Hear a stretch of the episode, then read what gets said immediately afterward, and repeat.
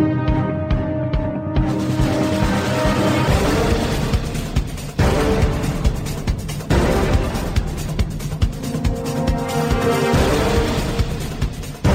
Vypnite televíziu, prestaňte žrať, zastavte sa, začnite uvažovať. Ste otroci konzumu a obete propagandy. Žijete v seba deštruktívnom systéme. Nenásilný antiterorista rozbije vaše ilúzie, zničí vaše seba klamy, odhalí vaše pokrytectvo, nabúra vaše stereotypy. Ale pochopíte, ako funguje systém. Tak toto ďalej nejde. Musíte zmeniť úplne všetko. Začnite sebou, začnite dnes. Zajtra je neskoro. Nenásilný antiterorista. My sme jedno. Aj dnes v pondelok platí Subham Astu Sarvajagatam. Takže 25. mája budeme sa dnes baviť o zahraničnej politike a budeme sa baviť ale aj o ekológii, pretože v Paríži prebehla klimatická konferencia Takže dnešná téma bude Grécko, vojna v Jemene a klimatická konferencia v Paríži. Budeme mať odborníka na slovo vzatého. Dnešným hostom bude magister Alexander Áč, PhD z Centrumu pre výskum globálnej zmeny Akadémie vied Českej republiky. Je to Slovák, ktorý a, okrem toho, že prednáša na Masaryčke, tak sa venuje práve na Akadémii Českej republike globálnej zmene tá zmena tu je všade prítomná, veď vidíme, že sa nám pred očami neustále niečo mení. Či už čumíte na Facebook, alebo čumíte do televízie, aj tam vidíte nejakú tú zmenu.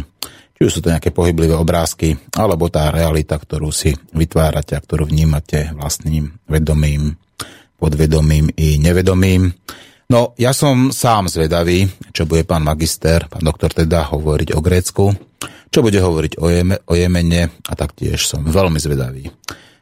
Či to nebola zase nejaká ďalšia drahá a zbytočná konferencia, kde sa stretli ľudia, ktorí uh, v podstate nič nevyriešili a ktorí z celého sveta si spravili nejaký pekný výlet do Paríža.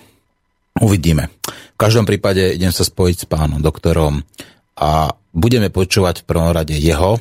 Dnešná relácia bude dlhšia, pretože dnes budeme spolu 3 hodiny, pretože pán doktor má čo povedať. Dobrý deň, počujeme sa. E, dobrý deň, počujeme sa. Ja vás vítam, pán doktor, v éteri Slobodného vysielača a pevne verím, že slobodne budete šíriť informácie, ktoré sa práve týkajú tých tém, ktoré ste si zvolili vy sám. Chcem sa vás pýtať, prečo práve Grécko, prečo práve vojna v Jemene a prečo klimatická konferencia v Paríži. Súvisí to nejako spolu, alebo sú to e, partikulárne problémy, ktoré, ktoré treba, povedzme, nejakým spôsobom bližšie rozobrať? V niečom, v niečom sú tieto problémy špecifické a v niečom sa prelinajú, tak ako už to chodieva. Eh, tých udalostí, ktoré, ktoré sa dejú, eh, je dosť veľa. Samozrejme, nedá sa o všetkom eh, vedieť, vedieť do detajlov, ale udalostí podobných, ako, o ktorých sa budeme baviť, tých problematických bude pribúdať. A myslím si, že z, tých, z týchto tém možno sa aj rozšíria, tak naj, takú najzasadnejšiu vnímam z pohľadu toho globálneho sú práve tie rokovania v Paríži, ktoré, ktoré očakávajú teda aspoň e, vedci a ľudia, ktorí sa zaoberajú mm-hmm. problematikou klimatickej zmeny. A dúfa, alebo je nádej, alebo viera v to, že nejakým spôsobom by mohlo dôjsť e, k zmene prístupu, ktorý sme mohli vidieť za posledných 20-25 rokov, čo sa tento problém rieši na globálnej úrovni, ale e, uvidíme, ako to nakoniec dopadne. Povedal ste, že problémy budú pribúdať. Znamená to, že môžeme očakať v nasledujúcom roku 2016 viacej problémov, ktoré sa nás budú bytostne dotýkať? Ja si myslím, že určite také tie prvé náznaky, ktoré môžeme sledovať v posledných mesiacoch, týždňov, zoberme si napríklad, napríklad krízu migrantov cez Líbiu, ktorí k nám prichádzajú v stále väčšom počte. V Lani to bol rekordný počet, tento rok ich bude ešte viac podľa odhadov a vidíme, že na úrovni Európskej únie sa tento problém veľmi intenzívne riešil. V priebehu apríla to bolo a teraz je veľký problém s tým, že Európska únia navrhuje určité kvóty pre každú krajinu Európskej únie, ktoré, podľa ktorých by mali prijať počet stanovený počet utečencov a mimochodom je to problém, ktorý je spojený aj s Gréckom, pretože cez Grécko prúdi, prúdia tisíce týchto, alebo prichádzajú tam tisíce utečencov a oni si s nimi nevedia rady a potrebujú takisto pomoc Európskej únie a to isté sa týka aj Talianska. Takže mm-hmm. toto je jeden z takých trendov, ktorý bude sa zhoršovať určite do budúcna. Dobre, tak poďme postupne na tom Grécko. Ako je na tom Grécko a čo môžeme očakávať v politickom a ekonomickom vývoji tejto krajiny? Uh, tak určite uh, mnohí ľudia zachytili uh, alebo zachytávajú alebo sledujú ten vývoj. Je to dosť často skloňovaná téma aj vo všetkých médiách, aj, aj v tých mainstreamových, aj v tých alternatívnejších.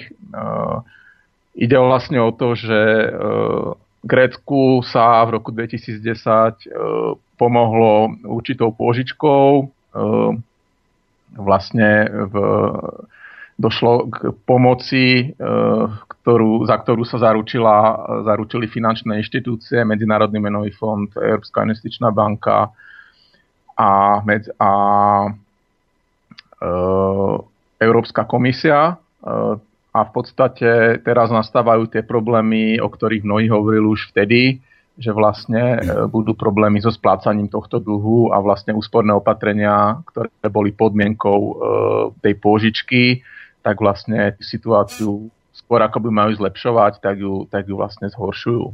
Takže mhm. vlastne Gréci majú stále väčšie problémy a vlastne teraz sa očakáva, e, najbližšia splátka by mala prísť 5. júna, čo je koľko, dva týždne, mm-hmm. tri týždne a vlastne Gréci avizujú že, že je možné, že k tomu plnému splateniu eh, tých, tej avizovanej, tých avizovaných peňazí nemusí dôjsť, takže toto je veľmi v intenzívnom rokovaní a uvažuje sa o možnom scenári, že by vlastne Gréci nejakým spôsobom túto, tieto záväzky nesplnili.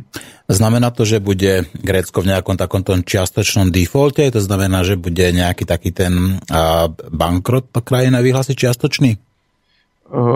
Ja si myslím, že, tá, že to riziko je uh, určite uh, nezanedbateľné. Nevravím, že sa to musí stať, pretože už o tomto sa hovorí vlastne od čas, kedy, kedy Gréci nastúpili na cestu vlastne tej záchrany finančnej alebo tej pomoci. A mnoho ľudí aj v minulých mesiacoch, rokoch očakávalo, že Gréci sú už povedzme na, na tom pomyselnom útese a že vlastne už naozaj tu tú e, hotovosť na splatenie nenajdu. Vždy sa to teda nakoniec nejak e, dohodlo, či už zmenami podmienok, alebo, alebo vlastne ustúpilo sa aj tým, tým pôvodným podmienkám a tak ďalej.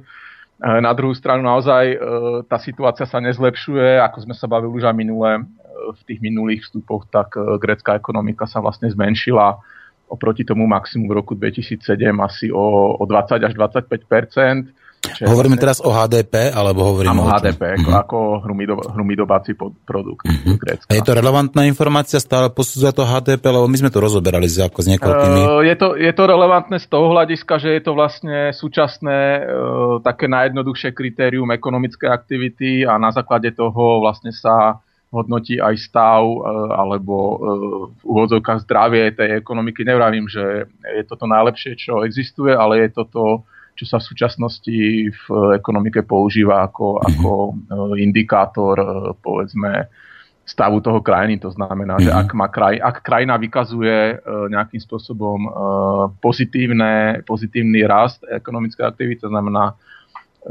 rast HDP, tak, tak vlastne jej schopnosť splácať dlhy je samozrejme vyššia, ak, ak HDP krajiny klesá, čo vlastne je aj prípad posledných rokoch celej Európskej únie, že dochádza k miernemu poklesu e, a stagnácii, tak tá schopnosť splácať pôžičky samozrejme klesa, pretože HDP vlastne vyjadruje množstvo peňazí e, vlastne súhrne, súhrne vlastne ekonomickú aktivitu a, a peňazí, ktoré sú v danej, v danej krajine, v, danej, v, danom, e, v danom stave. Uh-huh. A čo, čo ak sa stal taký hypotetický príklad, povedzme, že v Grécku uh, poklesla spotreba drog, prostitúcia a ano. Gréci začali byť zdravší, to znamená aj tam výrazný pokles, povedzme, v tom zdravotníctve. Ano, tieto, určite... tieto položky sú v Grécku všetky považované, tá zdravotníctvo samozrejme a povedzme aj tá prostitúcia a drogy sú už aj v Grécku súčasť časťou HDP a není to v podstate také metúce, že povedzme skutočne sa mohlo stať to, že poklesli tam povedzme tie ukazovatele, ktoré skôr svedčia povedzme o zdraví, lepšom zdraví tej populácie a o nezneužívaní povedzme takých týchto rôznych služieb a, a v podstate tieto sa môžu nejakou časťou podielať na HDP. Uh, tak uh, existuje, existuje ukazateľ niečo ako je uh, tá oficiálna ekonomika, potom máte šedú ekonomiku a čiernu ekonomiku. To znamená, šedá je taká, ktorá je v podstate legálna, hej, to znamená, že ľudia si napríklad pestujú svoje majú svoje záhradky, dokážu si dopestovať nejaké ča, časť, časť jedla, potravín si dokážu dopestovať sami ale v podstate nekupujú si ich, e, ani ich nepredávajú prípadne, čiže sa to nevykazuje v nejakých oficiálnych štatistikách e, HDP e, alebo teda ekonomické aktivity. A na druhú stranu ľudia majú z nich prínos, hej, to znamená, že, že nejakým spôsobom povedzme ušetria. Čiže je to súčasť ekonomiky, ktorá, sa, ktorá nie je v oficiálnych štatistikách a samozrejme potom čierna ekonomika, to je taká, ktorá existuje, povedzme sú to platené služby, ale, ale je to v podstate niečo ako čierny trh, to znamená všetky tieto aktivity, ktoré ste spomínali, od prostitúcie, a ja neviem, mhm. obchod s ohrozenými druhmi a tak ďalej a tak ďalej. Tie čísla samozrejme krajina, krajina, krajina od krajiny sa líšia, čím je krajina viac, povedzme, menej rozvinutá, hej, v tých zaostalejších krajinách, alebo menej teda uh, s nižším, s nižším množstvom e, spotreby, tak tam tie štatistiky samozrejme sú menej dostupné a tam je ten podiel e, tejto černej ekonomiky e, výraznejší. Presné čísla z Grécka vám nepoviem. E, čo, čo, čo si dokážem vybaviť je, že vlastne v Anglicku riešili podobný problém, že v podstate e, rast, alebo teda ekonomika nevykazovala oficiálne rast a po započítaní práve služieb e, z prostitúcie tento rast HDP bol vykázaný. Takže zase ide len o to, čo, čo všetko do hrubého domáceho produktu započítame.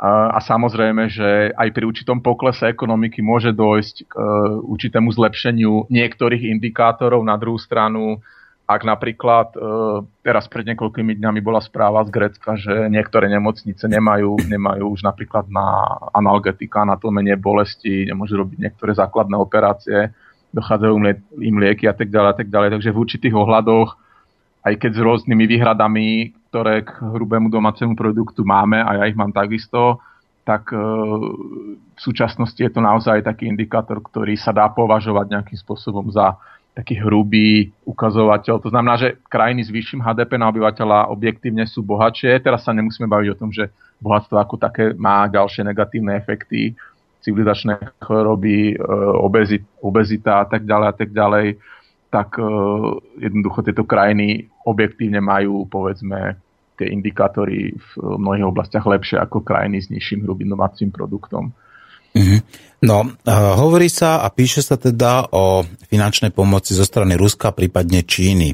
Ano. Že by práve tieto krajiny ako pomohli so splácaním toho dlhu Grécku. Je to aktuálne, alebo sa jedná povedzme zasa iba o nejaké teórie? Uh, to je veľmi zaujímavá otázka. Uh, samozrejme táto ponuka z Ruska a teda z, východ, z východných krajín, z východu z Číny prebehla, e, Gréci o nej, o nej diskutovali. Samozrejme, že túto to naráža na e, potom geopolitické e, problémy, to znamená, Grécko je súčasťou Európy, Európskej únie, aspoň teda zatiaľ. A vieme, že vlastne tá situácia, čo sa týka Ruska plus stále viac aj Číny, tak tam tie vzťahy e, sa v posledných mesiacoch, rokoch e, zhoršujú. Netýka sa tu samozrejme iba situácia na Ukrajine, ktorá je najviac exponovaná, ale dlhodobo vlastne e, k tomuto zhoršovaniu celá tá situácia smerovala.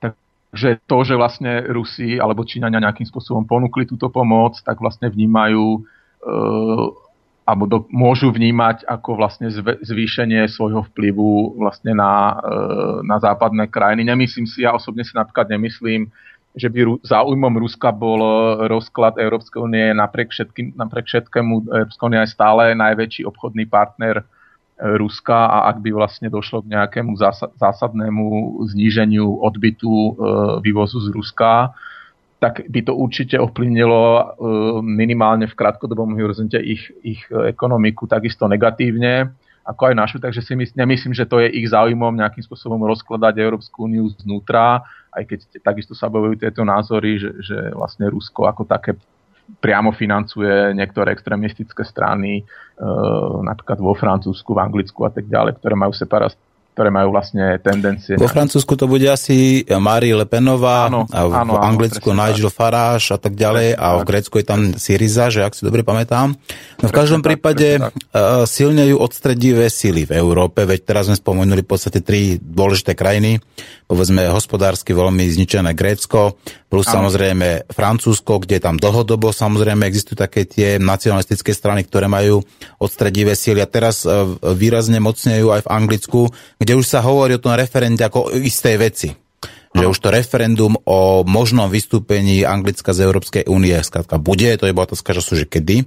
Čo to bude znamenať pre Európsku úniu, keď e, takéto silnejúce odstredivé síly aj na juhu, aj povedzme na tom severe alebo tom strede sú je Európska únia stabilná, alebo môžeme hovoriť, že sa otriasa v základoch a je otázka času, kedy opustia prvé krajiny? No, e, treba povedať toľko, že Európska únia, keď vznikala Európska únia, e, čo sam, ja považujem e, za e, dobrú myšlienku, e, potrebnú pre Európu. Jednotná Európa je určite niečo, čo si myslím, že väčšina ľudí nejakým spôsobom schváluje. Otázka je, či Európska únia ešte stále funguje na tých princípoch, a, a pravidlách a ideách, ktoré, ktoré stáli pri jej vzniku, to znamená na princípoch demokracie, na princípoch toho, e, že jednotlivé štáty si môžu, e, majú právo svojvoľne si určovať svoju politiku, platia nejaké základné demokratické e, princípy a tak ďalej. Dochádza k nejakým spôsobom k rešpektovaniu ekonomických nárokov jednotlivých krajín. To je práve, to je práve ten problém, ktorý ja vnímam, je ten, že v posledných rokoch e, a, a hlavne tento trend sa zvýraznil od finančnej krízy. Niektoré krajiny prosperujú viac v rámci Európskej únie a, a deje sa to práve na úkor e, tých krajín, ktoré, ktoré sú práve v tom poklese, či už Grécko, Taliansko, Španielsko, Portugalsko. Slovensko, netreba spomenúť, zabudnúť, že Slovensko, Slovensko tiež klesá. Slovensko, Slovensko, áno, no, Slovensko je trošku možno špecifickej pozícii. My máme to môže byť ale iba krátkodobý, e, krátkodobý stav, kedy vlastne Slovensko prosperuje z automobilového priemyslu. E, my vlastne už teraz vyrobíme najviac automobil, automobilov na obyvateľa, čiže my sme trošku v takej e, podobnej... No dobre, ale zisky... Automobily idú na export, zisky ano. z automobilov idú na export, áno. Ano. Plus samozrejme ano. tie automobilky tu majú nejaké daňové úľavy, nejaké daňové Určite, prázdniny, samozrejme. Tak, tak. Čiže uh, efektívne Slovensko je takýmto spôsobom vyčerpávané. A to, že prosperuje, tak keď nám tu stúpa, povedzme, ľudí, uh, jednak nezamestnanosť, povedzme, tu je relatívne vysoká a hlavne tých ľudí, ktorí poberajú tie základné životné minimum alebo tú dávku hmotnej núdzi, tak nám tu neuveriteľne vstupu. To, to znamená teda, že Slovensko akoby tá sociálna sieť čoraz viacej ľudí z nej prepadáva. Takže nemôžeme hovoriť o tom, že Slovensko prosperuje a de, navyše, ak slovenská populácia už dlhodobo klesá, čiže tá populačná krivka ide dole, to znamená, Slováci sa necítia dobre, nemnožia sa a tak ďalej. A ďalšia, ďalšia pripomienka, vzdelanie. Vzdelávanie na Slovensku upadá, sú to aj oficiálne čísla. Minulý rok pred dvomi rokmi bolo testovanie základných škôl, stredoškolákov, vedomosti klesajú a tak ďalej. Takže ano. v týchto oblastiach, ktoré som hovoril, Slovensko ide dole vodou, takže kľudne môžeme zaradiť práve k tým krajinám, ktoré patria v rámci Európskej únie k upadajúcim. Určite, určite s týmto všetkým súhlasím. E, ja som v podstate ten posledný, ktorý by som chcel obhajovať automobilový priemysel, pretože ano. je zdrojom, je zdrojom e, Eh, ako všetci teraz dúfam vedia, zdrojom emisí skleníkových plynov, pripodiela sa na zrýchlenom vyčerpávaní fosilných zdrojov a tak ďalej a tak ďalej. Čiže v tomto smere nechcem to nejak obhajovať, len, len som chcel poukázať na to, že určitým spôsobom časť, časť tej ekonomiky je nejakým spôsobom držaná. Je to samozrejme špecifická oblasť a vždy je zle, ak je ekonomika závislá od, od jedného zdroja. Myslím si, že to naozaj Eh, ako premiér Fico je samozrejme vždy rád sa ukáže, že, že koľko sú, aké sú investície, koľko tisíc ľudí, aké nové montážne linky vznikali a teraz Volkswagen rozširoval výrobu a tak ďalej.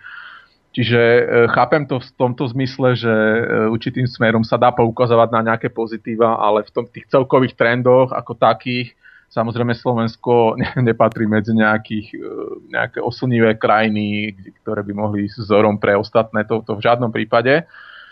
A v podstate chcel som poukázať na to, alebo, e, alebo pripomenúť to, že Európska únia vznikala za nejakého stavu, e, ktorý, ktorý bol povedzme odlišný od toho súčasného a, tie, a tá, záujmy jednotlivých krajín sa viac a viac rozchádzajú. To znamená, rozchádzajú sa záujmy Nemecka versus tých južných krajín, rozchádzajú sa záujmy Anglická oproti zvyšku Európskej únie, záujmy Francúzska, však to vidíme.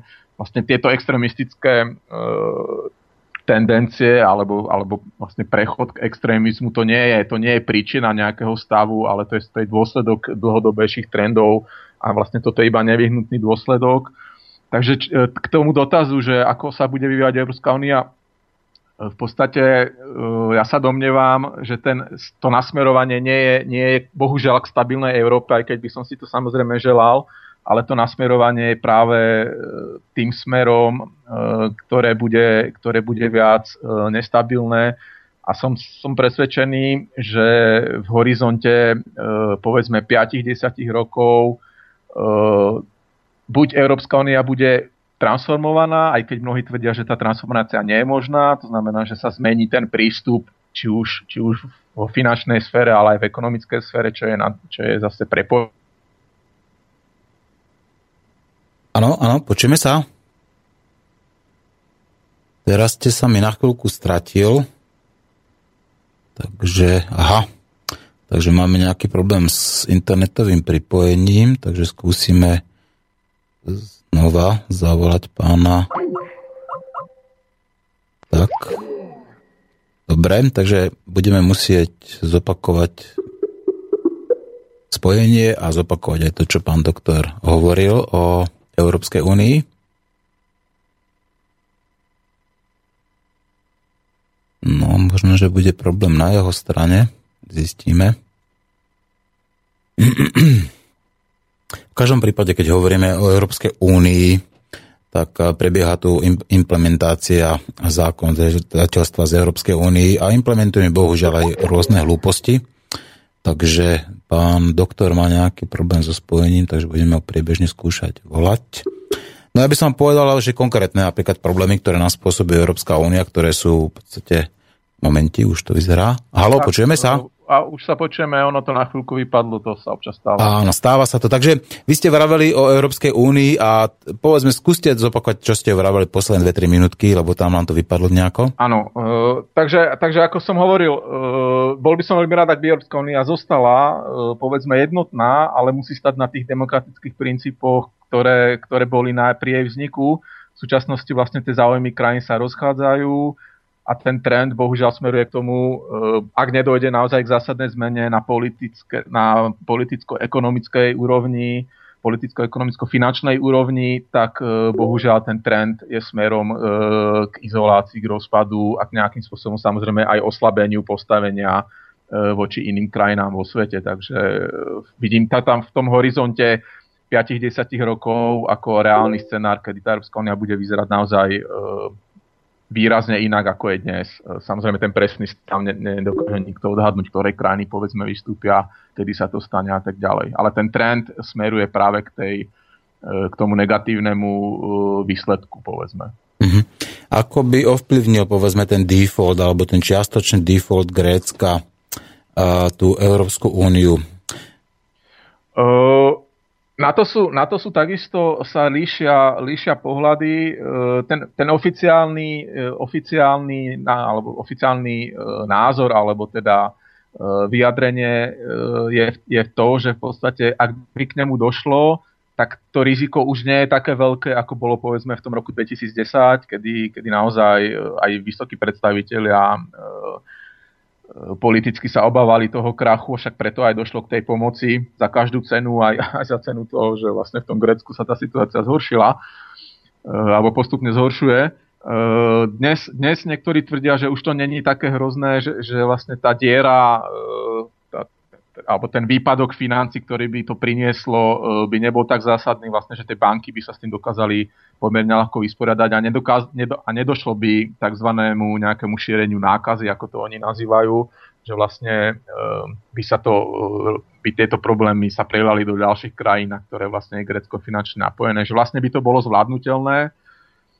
Môže to byť svojím spôsobom, alebo do určitej miery pravda. Otázka je, aké by to malo politické dôsledky, to znamená, ako by zareagovalo, ako by zareagovali ďalšie krajiny, ktoré na, takisto majú rastúce finančné problémy.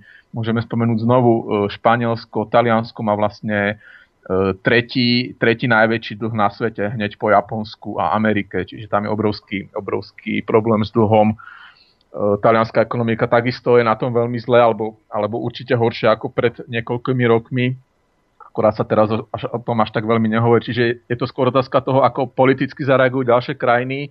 A myslím si, že ak, ak, ak sa ukáže, že pre Grécko to bolo... E, samozrejme, ten, ten okamžitý stav, e, nejaké, nejaká forma, e, povedzme, chaosu a tak ďalej môže v Grécku nastať, ale myslím si, že v dlhodobom horizonte, e, alebo v strednedobom, v, v horizonte mesiacov, niekoľkých rokov, by vlastne tento, toto vystúpenie Grécku z Európskej únie v, v súčasných podmienkach určite prospelo a myslím si, že aj ďalšie krajiny by to vlastne inšpirovalo. Nemusí to byť hneď, a ako vravím, e, ak, ak by sa ukázalo, že toto Grekom nejakým spôsobom prospelo e, ekonomicky e, nejakým spôsobom v ďalších oblastiach, tak si myslím, že sa pridajú, alebo je, je možnosť, že sa pridajú ďalšie krajiny, ktoré by to vyhodnotia ako krok správnym smerom.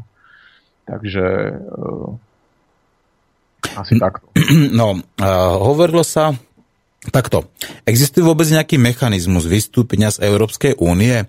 Lebo ja samozrejme nečítal som ani Maastrichtskú zmluvu a tak ďalej, no. ani ostatné zmluvy, ale viem, že skratka je to veľmi komplikované, ak nie vôbec e, nemožný proces vystúpenia z Európskej únie. A na druhej strane prebehla správami, a teraz nechcem povedať, že to bolo niečo relevantné, ale možno to bola nejaká novinárska kačica, že napríklad Maďarsko uvažovalo o zavedení trestu smrti vo svojej krajine. A Európska únia sa vraj vyjadrila, že e, Maďarsko by muselo opustiť Európsku úniu.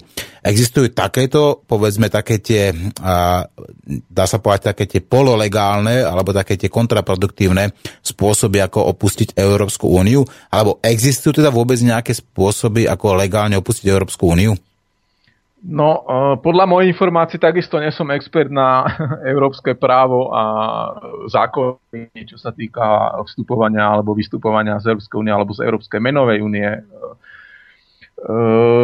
čo som, čo som zachytil informácie, tak podľa Európskej komisie e, není, ne, ne, v súčasnej podobe alebo v súčasnom stave neexistuje možnosť vystúpenia z Európskej únie to bola informácia z minulého roku, neviem, či sa odtedy niečo zmenilo, ale je, je určite nepochybne pravda v tom, že taký, tento proces je veľmi komplikovaný e, právne, e, takže ak by k tomu naozaj muselo dôjsť, tak, tak, tak e, by to bolo veľmi problematické a myslím si, že by sa to riešilo ešte, ešte niekoľko mesiacov potom, že akým spôsobom vlastne to prebehlo, či to bolo v poriadku, a možno by to naopak prispelo zase k nejakým spôsobom k tomu, že by Európska únia povedzme aspoň sa postavila k tomu a, a prijala, alebo teda vzala do úvahy aj tú možnosť, že je možné, e, aby k tomu došlo a je možné sa na to pripraviť, aby v budúcnosti povedzme tento proces bol, bol nejakým spôsobom e, menej, menej chaotický alebo teda právne možný. Čiže podľa mojich informácií v súčasnosti není na toto Európska únia právne, e, právnym spôsobom pripravená. Alebo ne, vôbec neuvažuje, neuvažuje sa, aspoň oficiálne sa neuvažuje o takejto možnosti. Neviem, či ste zachytili informáciu, že e, vraj náhodou, alebo teda ne, neumyselne e, poslal ktorý si bankár z, z, v Anglicku, z anglické centrálnej banky E, možný scenár e, odchodu e, Veľkej Británie, tzv. Brexit. Hej, už sme, sme to na, na to narazili pred, pred pár minútami, že aj toto je jedna z tých, z tých, jeden z tých scenárov možných tak oficiálne teda samozrejme nikto neprizná, že nejakým spôsobom uvažuje aj o týchto negatívnych scenároch, ale myslím si, že naozaj e, zodpovední politici. Samozrejme otázka, či takí sú, ale, ale určite niektorí ľudia počítajú aj s týmito e, možnosťami a nedostane sa to na verejnosť alebo prípadne len takýmto nejakým rôznym vedľajším spôsobom, že, že sa tie si nejak tá, mm-hmm. správa Ale tieto... objaví a tak nejak sa to dostáva aj na tú, na tú veľ, širokú verejnosť potom. Mm-hmm. No ale o tomto sa samozrejme hovorí, tie kulárne informácie, že nielen Anglicko, ale aj Nemci ano. sa pripravujú ako na ten Grexit. Ano, ano. Znamená to, že by Grécko zaviedlo znova grécku drachmu? Keby vystúpil z eurozóny, alebo ako by sa takýto Grexit povedzme riešil? No, uh, ak by sme sa pozreli na históriu, uh, povedzme, vládnych krachov uh, alebo štátnych bankrotov v minulosti, tak zväčša je takýto stav spojený s pomerne veľkou devalváciou meny. Sme sme napríklad Argentínu v 2001, koncom roka 2001, kedy vlastne boli také tie, tie správy, že prezident utekal na helikoptere a tak ďalej, že ľudia samozrejme boli nahnevaní, pretože zo dňa na deň sa im ich hodnota úspor znížila polovicu, hej, takže je to veľmi traumatické, takáto devalvácia. Teda aspoň pre ľudí, čo majú úspory, tí, tí čo nemajú úspory, tak uh, možno to až tak negatívne nemusia vnímať. Ale uh, devalvácia je určite traumatická udalosť. Uh, mimochodom k tomu dochádza aj na Ukrajine, že vlastne uh, tá je takisto na pokraji bankrotu, takisto sa o tom uh, už niekoľko mesiacov hovorí. Uh, tam je to samozrejme komplikované ešte, ešte tým vojenským konfliktom, čiže oslabovanie meny je jeden, jeden symptóm. O ďalších uh, udalostiach, o ktorých sa uvažuje, je tzv. Uh, bank run, alebo teda uh, run na banky, to znamená, že ľudia sa budú snažiť vybrať všetky svoje úspory naraz, čo samozrejme je, je nereálne, pretože vieme, že vlastne v bankách tá, tá množstvo peňazí, ktoré je tak je vždy menšie ako, ako množstvo... To žiadna banka, bankový ran neustojí, žiadna. E, to, áno, presne tak. To, to, vlast, to vlastne ani není... Ani, to není možné, áno. áno.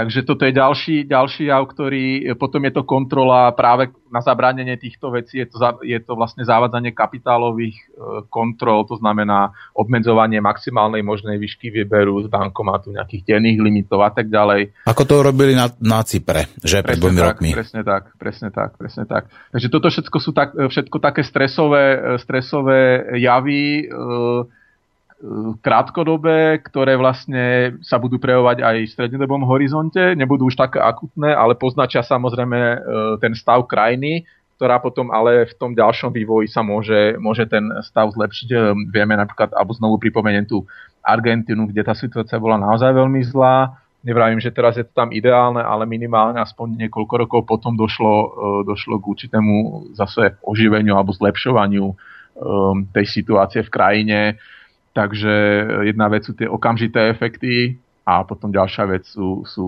to, ako vlastne tá krajina sa s tým dokáže vysporiadať dlhodobo. Otázka, tá položená otázka, či sa vráti k drachme. Uh, niektorí, niektorí analytici argumentujú, že Grécko môže vystúpiť uh, z Európskej uh, menovej únie, respektíve z Európskej únie a môže si zachovať euro. Iní tvrdia, že to nie je možné. Uh, ja sa te, momentálne sa prikláňam k názoru, že vlastne ak by došlo k nejakému, k nejakej forme bankrotu, tak, tak ani, ani, tá, ani tá spoločná mena by v Grécku nezostala zachovaná, takže naozaj by došlo k nejakému návratu k, na, k národnej mene a vlastne k stanoveniu nejakého kurzu na základe potom ďalších ukazovateľov. Mm. Hej, podľa toho, aký veľký by bol bankrot, adekvátne k tomu by devalovala tá mena a tak ďalej. Uh-huh. Čiže, čiže si myslím, že naozaj by došlo aj k zmene uh, vlastne men, menovej uh, uh-huh. meny vlastne v tejto krajine. Môžeme počítať zasa v prípade teda tých ďalších problémov v Grécku zasa s nejakou zvýšenou infláciou alebo hyperinfláciou? A ako to vlastne sa rieši, keď povedzme tá hyperinflácia by nastala v Grécku a keďže používa tú spoločnú menu? A tá hyperinflácia by tam skrátka nejakým spôsobom začala fungovať, veď to by sa muselo samozrejme prelievať a, pre, odrážať aj v iných krajinách, ktoré používajú euro. Uh, určite, určite, by ten, určite by ten vplyv, uh, vplyv aj v iných krajinách bol. Uh, ono v súčasnosti práve tým, že v Grécku, v Grécku sa presadzuje tá politika úspor, alebo bola to podmienka tých, e, tých pôžičiek, tak v súčasnosti je v Grécku naopak deflácia, to znamená pokles platov, pokles cien, pretože ľudia naozaj e, majú menej peňazí, ktoré by mohli potom samozrejme míňať, takže to tlačí na, na ceny dole. Čiže v súčasnosti je opak, opak inflácie, to znamená deflácia. aj v niektorých ďalších krajinách v Grécku bola, alebo je jedna z najvýraznejších. Iná vec je potom, keď nastane ten krach, oslabenie meny, potom na, naozaj ten tlak je, je opačný, to znamená rast inflácie. Hyperinflácia je vlastne vtedy, keď, keď tie percentuálne nárasty vlastne vysoko prekračujú nejakú únosnú mieru. E, Ukrajina je jeden z takých prípadov v 90. rokoch, vlastne po rozpade Sovietskeho zväzu, takisto tam bola obrovská hyperinflácia. Teraz neviem presne to číslo, či, či tá inflácia bola cez 100%, nejakých 150% vlastne rast cien. A potom sa to rieši samozrejme tak, že e, centrálna banka zasahuje, e, vlastne obmedzuje sa nejakým spôsobom e, zase tie finančné toky, pretože vlastne to to množstvo aj tie množstvo peňazí, ktoré, ktoré sú v obehu, je, je neúnosné, dochádza potom k nejakému tzv. potom škrtaniu tých, tých nul, hej, to už je naozaj ten extrém, ako bolo nejaké Zimbabwe a tak ďalej. Takže e, toto by zasiahlo e, nepochybne aj e, ďalšie krajiny. Myslím si, že ten scenár nikto vám, nikto vám nevie povedať. Ono, e, každý, každý, e, každý analytik alebo, e, alebo ekonóm, ktorý sa nejakým spôsobom tomuto venuje, tak by vám povedal najskôr e, niečo trošku iné, ako, ako si predstavuje ten scenár a myslím si, že, e, že v tomto zmysle sme v neprebádaných vodách. Môžeme samozrejme hľadať nejaké analogie v minulosti. Na druhú stranu vždy šlo o krách nejakých izolovaných štátov, hej, Argentína alebo Grécko v minulosti takisto. Nikdy nešlo o nejaký uh, sú, ne, nešlo o súčasť uh, nejakého ekonomického alebo politicko-ekonomického bloku, Hej, ak si predstavíme nejaké Spojené štáty americké, že by napríklad, ja neviem, vymyslím si, v Kalifornii došlo k nejakým, nejakému bankrotu. No čo je tiež reálne, ako to hovoriť, to nemalujte čerta na stenu, ano. tam Kalifornia je jedna z naj, najzadlženejších štátov v Spojených ano. štátoch, áno? Nebolo to úplne zvolené náhodne, ano. je tam naozaj veľký dlh a teraz môžeme sa postupne presunúť k ďalším témam. To znamená, v Kalifornii je v súčasnosti historicky najhoršie sucho, podľa vedeckých článkov, najhoršie za posledných 1200 rokov, najmenej. Čiže je tam obrovský vod, deficit vody? Eh, je to obrovský deficit vody. Kalifornia patrí medzi, eh, medzi štá, americký štát s najväčšou produkciou eh, vlastne potravín. Je tam, teraz tie štatistiky sú, že ja neviem, viac ako 90% paradajok, kiwi a brokolice a všetkých týchto rôznych ovocí zelenín sa dopestuje v Kalifornii a pre nich je to sucho obrovský problém. Nielen pre nich samozrejme. A ukazuje sa stále viac a viac, e, a to hovorím vlastne ako človek, ktorý, ktorý sa téme klimatických zmen venuje, venuje naozaj dlhodobo e, a snažím sa sledovať e, tieto udalosti, tak vlastne toto sucho, ktoré, ktoré momentálne tam je a ktoré bude pokračovať, tak je pomerne významne sa na ňom podiela práve, práve podielajú globálne klimatické zmeny, znamená globálne oteplovanie, rast priemerných teplôt, atmosféry, ktoré vlastne zhoršuje ten daný výsledný stav, to znamená zrážkový deficit, deficit e, pôdny, vlastne vysychajú tam e, prakticky všetky priehrady, e, práve tá najznámejšia priehrada Hoover Dam. Áno, Hooverová priehrada. Áno, Hooverová priehrada. Tam vlastne končí Colorado, rieka Colorado tam končí. To je posledná priehrada na rieke Colorado, ktorá vlastne už teraz nedoteka do oceánu. Už roky nedoteka do oceánu. Presne áno. tak, presne tak. A tá hladina je práve rekordne, v súčasnosti je rekordne nízko od počiatku, kedy bola vybudovaná v roku 1934 a vlastne, to bol ešte ten New Deal, že? Ten, tedy sa... Áno, presne tak. A tá hladina je o viac ako 44 metrov nižšia, ako bola mm-hmm. v mhm. roku 2000. Takže naozaj ten pokles je dramatický a ak by, ak by ten pokles, a on bude pokračovať, čiže ano. keď ten pokles bude e, pokračovať, tak e, dôjde v konečnom dôsledku aj k obmedzeniu nielen samozrejme spotreby vody, čo je problém sám o sebe, ale eh, táto prehrada poskytuje aj eh, energiu pre viac ako 500 tisíc, alebo teda pol milióna domácností v Amerike. Takže ja by som len význam... doplnil pre ilustráciu, že rieka Colorado vytvorila Grand Canyon. To je ten najväčší kanion, aký máme tuto na svete. Áno, ten, no. to je skratka ten jeden impozantné, obrovské, krásne dielo, ktoré urobila voda a táto voda je na tom už tak zle, že tá, to, táto obrovská rieka, ktorá spravila tento obrovský impozantný kan, kanion, končí v priehrade a už nedoteká ani do mora. Je to, pre tak, ilustráciu. je to tak.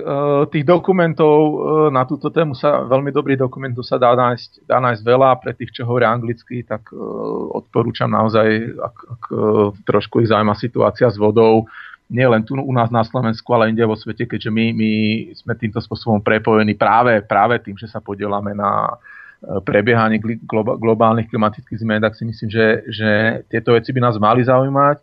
A ešte by som teda chcel e, doplniť, že vlastne e, tie aktuálne prognózy, sú to vlastne vedecké štúdie z tohto roku, čiže naozaj aktuálne poznatky, tak sa ukazuje, že problém s vodou e, bude mať nielen Kalifornia, e, ešte väčší, ak sa to vôbec dá ešte tak, tak povedať, že ešte väčší, pretože tie problémy už naozaj sú také, že, že, že ľudia musia obmedzovať tú spotrebu, dokonca do, došlo aj k nariadeniu, e, nariadeniu od guvernéra, ktorý vlastne prikázal e, pod, pod eh, hrozbou pokuty, eh, nejakým spôsobom šetrenie. Zákaz polievania trávnikov a tak, takéto veci, že? A to, a to nie len teda pre ľudí, ale už dokonca aj farmári eh, vlastne sa dohodli na tom, že, že mm. znižia spotrebu vody.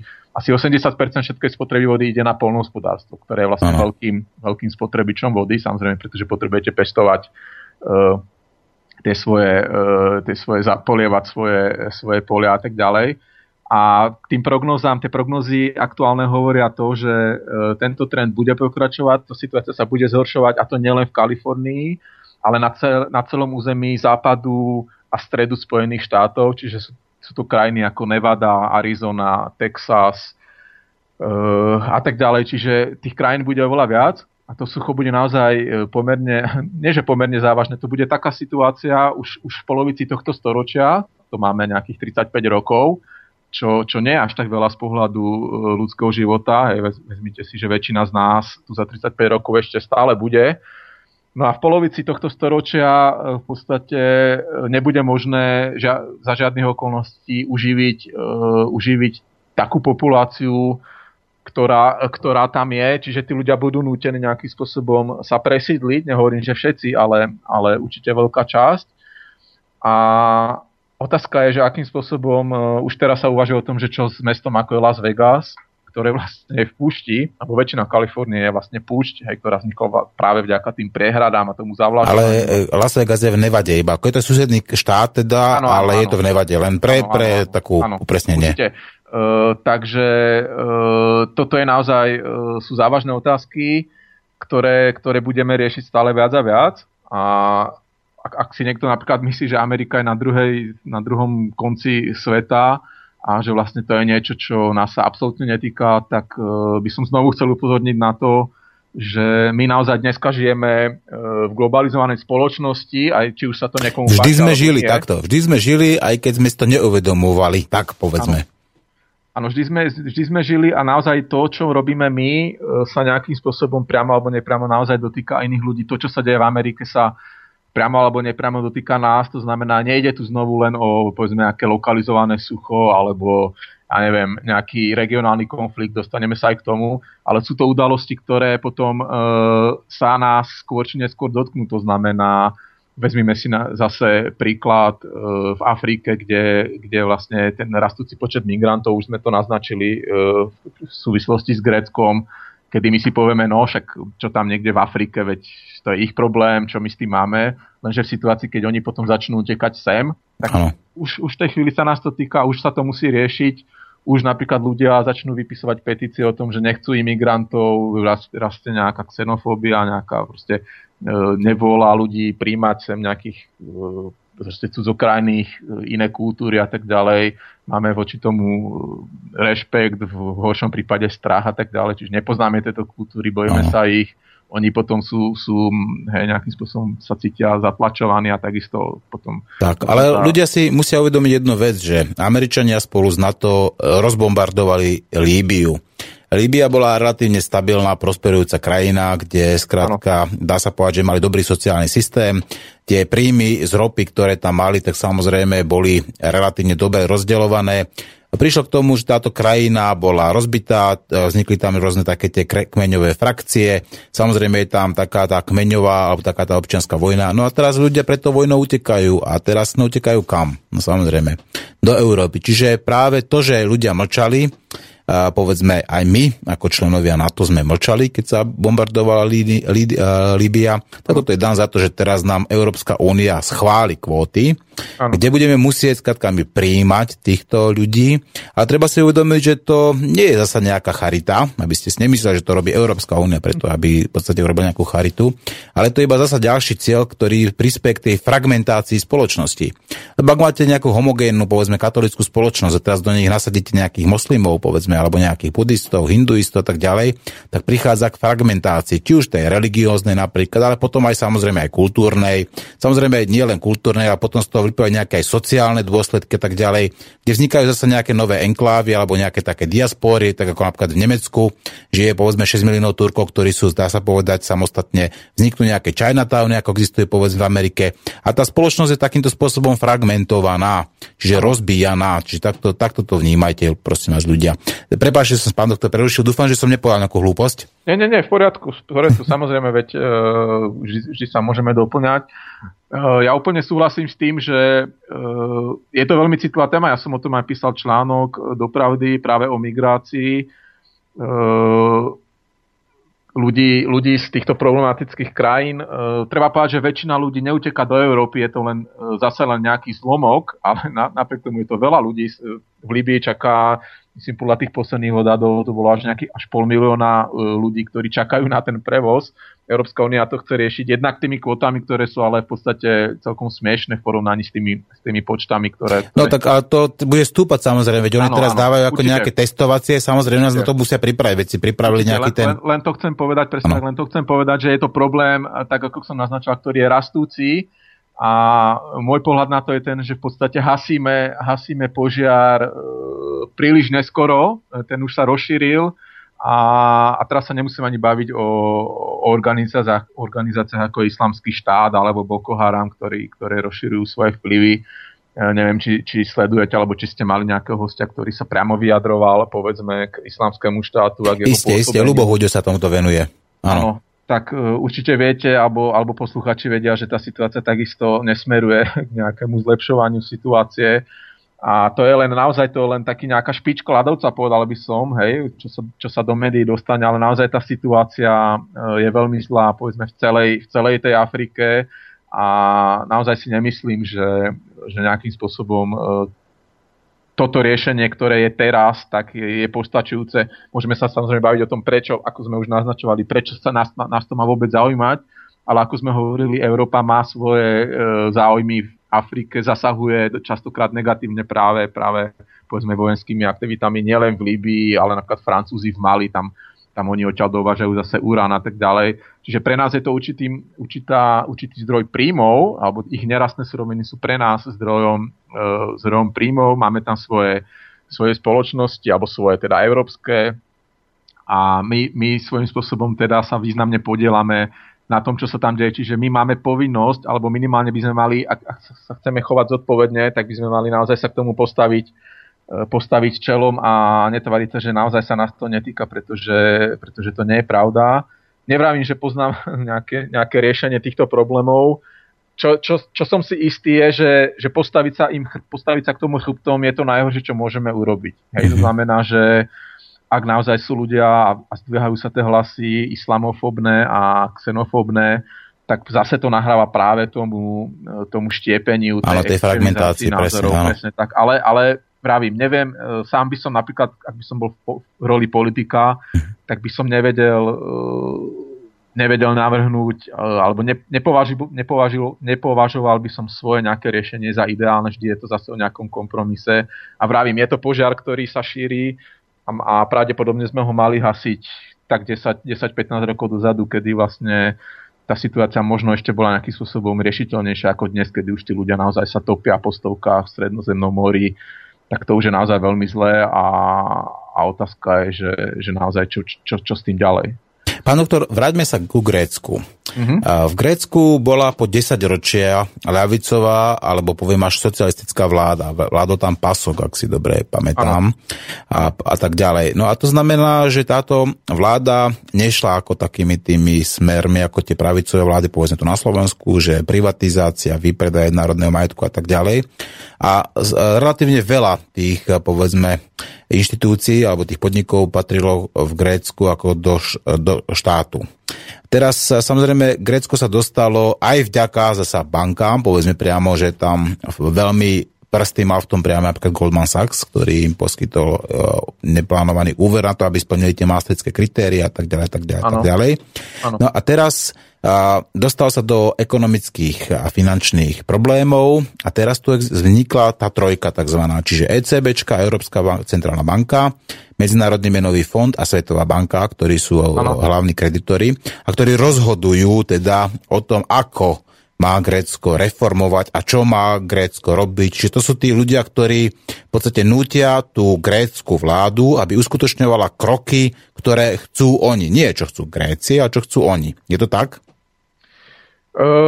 Samozrejme, samozrejme, že, že je to tak, pretože Uh, ono, ono ta, ten argument aj tak stojí, že veď, veď keď my sme vám požičali, tak my si učíme pravidlá, ono v podstate stávate sa určitým spôsobom rukovníkom potom toho, toho vašeho uh, tzv. kreditora alebo, alebo toho, kto vám požičal. Na druhú stranu, a ja som to hovoril už minule, kde, odkiaľ sa vzalo pravidlo alebo, alebo akési nepísaný zákon, že všetky dlhy sa musia splatiť.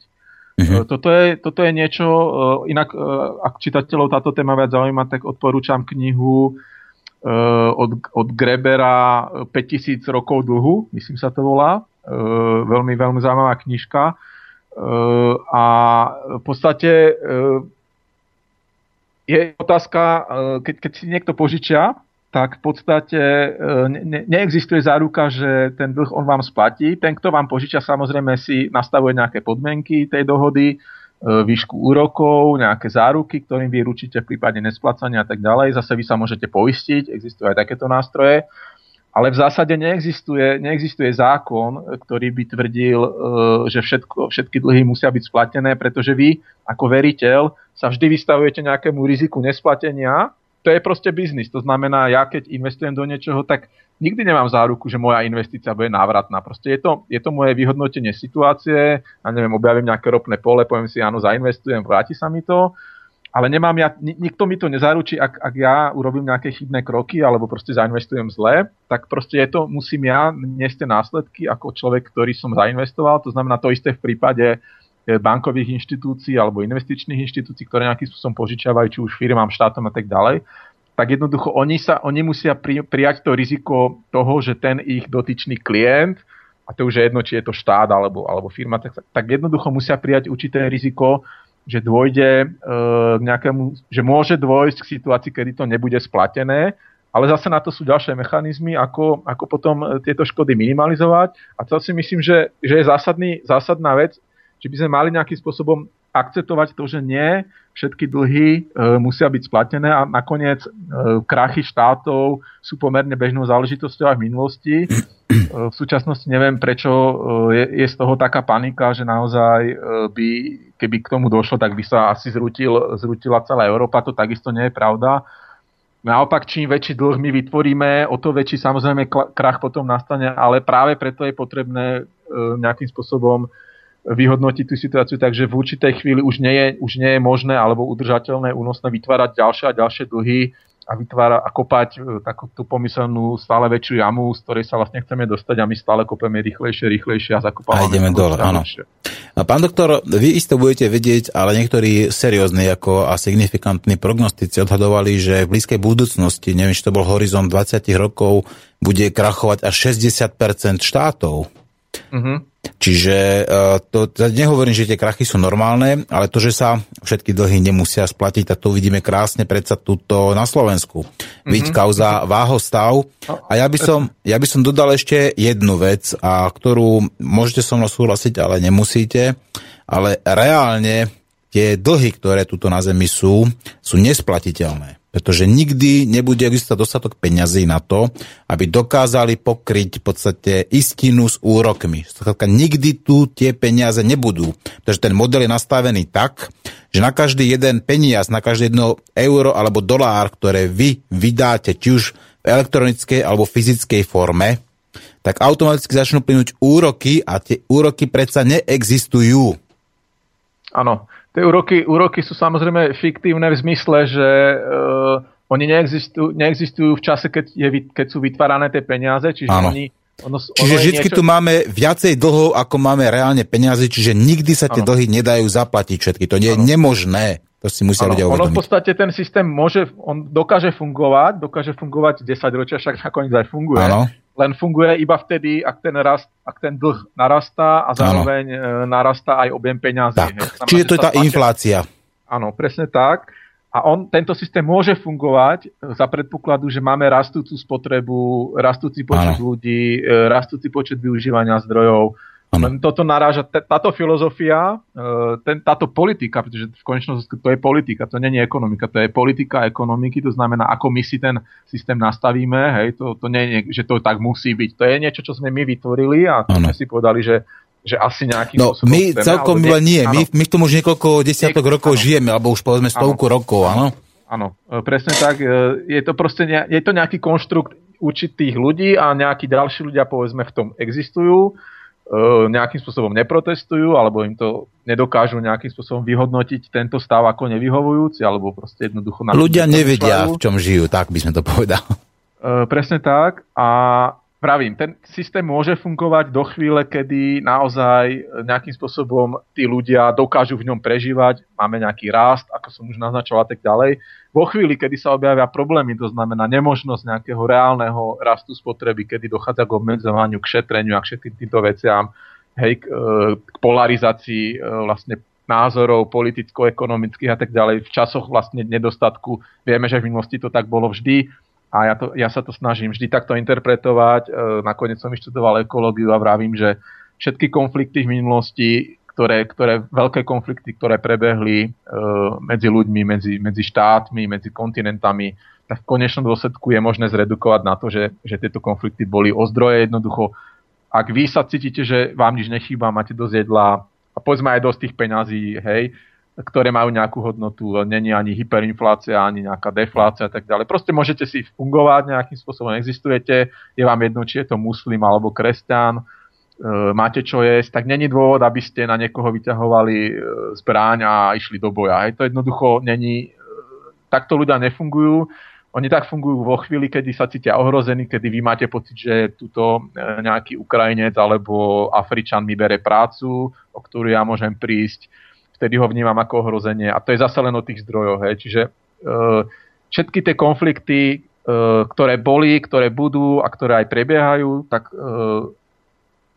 do rozhodujúcej miery sa na nich podielajú práve tie prírodné zdroje, mm. ktoré my nejakým spôsobom využívame pre svoju existenciu, niektorí viac, niektorí menej, preto máme chudobnejšie krajiny, bohatšie krajiny, chudobných ľudí v bohatých krajinách a tak ďalej a tak ďalej. Vieme, že ešte to pripomeniem, pretože to je jeden z zásadných problémov. 67 najbohatších ľudí na svete vlastne rovnaký majetok ako 3 miliardy najchudobnejších ľudí na svete. Mm-hmm. Čiže to je niečo, čo není únosné. E, ďalšia vec je, že tieto rozdiely sa zväčšujú, pribúda nám milionárov, miliardárov, podľa prognoz budú dokonca bilionári v následujúcich 10 očiach. Sú to skrátka monopoly, kde sa to koncentruje v podstate všetko tak, nakoniec u jedného hráča, keď to pôjde takto ďalej. No. Ekonomická e, tvorba zákonov e, jednoznačnej miery ovplyvňovaná. Média sú ovplyvňované a tuto by som takisto chcel ešte potom naznačiť alebo dojsť k tomuto, vlastne, že aj médiá sú veľmi a zdá sa mi, že v posledných mesiacoch ešte viac ovplyvňované a ja to vidím napríklad na téme klimatickej zmeny. Môžeme k tomu zase prísť neskôr, mm-hmm. kedy neviem, či vôbec e,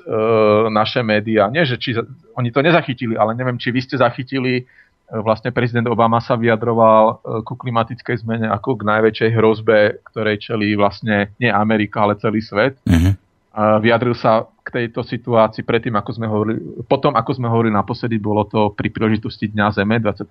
apríla. A potom sa ešte vyjadril, teraz v máji to bolo, myslím, týždeň dozadu, takisto sa vyjadril pri jednom zo svojich príhovorov ku klimatickej zmene a naše médiá si to vlastne vôbec vôbec nevšimli, naopak keď, keď čo, čokoľvek povie o Rusku, tak, tak sa to hneď objaví do, do niekoľkých hodín vo všetkých. Tak, tak. Ako, mimo iného sa napríklad vyjadroval aj k legalizácii konope a samozrejme o tom samozrejme tiež mlčia tie médiá. Či to je takéto selektívne vnímanie sveta, selektívne informovanie. No, pán doktor, už sme hodinu takmer spolu na linke. Patrilo by sa teda dať poslucháčom a samozrejme aj nám trošku ako pauzičku nejakú tú hudobnú. Zahrám dve pesničky, prosím zostaňte na linke a budeme pokračovať ešte začneme tým Jemenom, alebo prípadne sa ešte vrátime na chvíľku k tej Európskej únii a Grécku a budeme pokračovať potom ďalej. Dobre? Jasné. Takže počúvajte Lucie, dotknúce ohne a dáme si potom ešte zo čas sluhu. Ostrov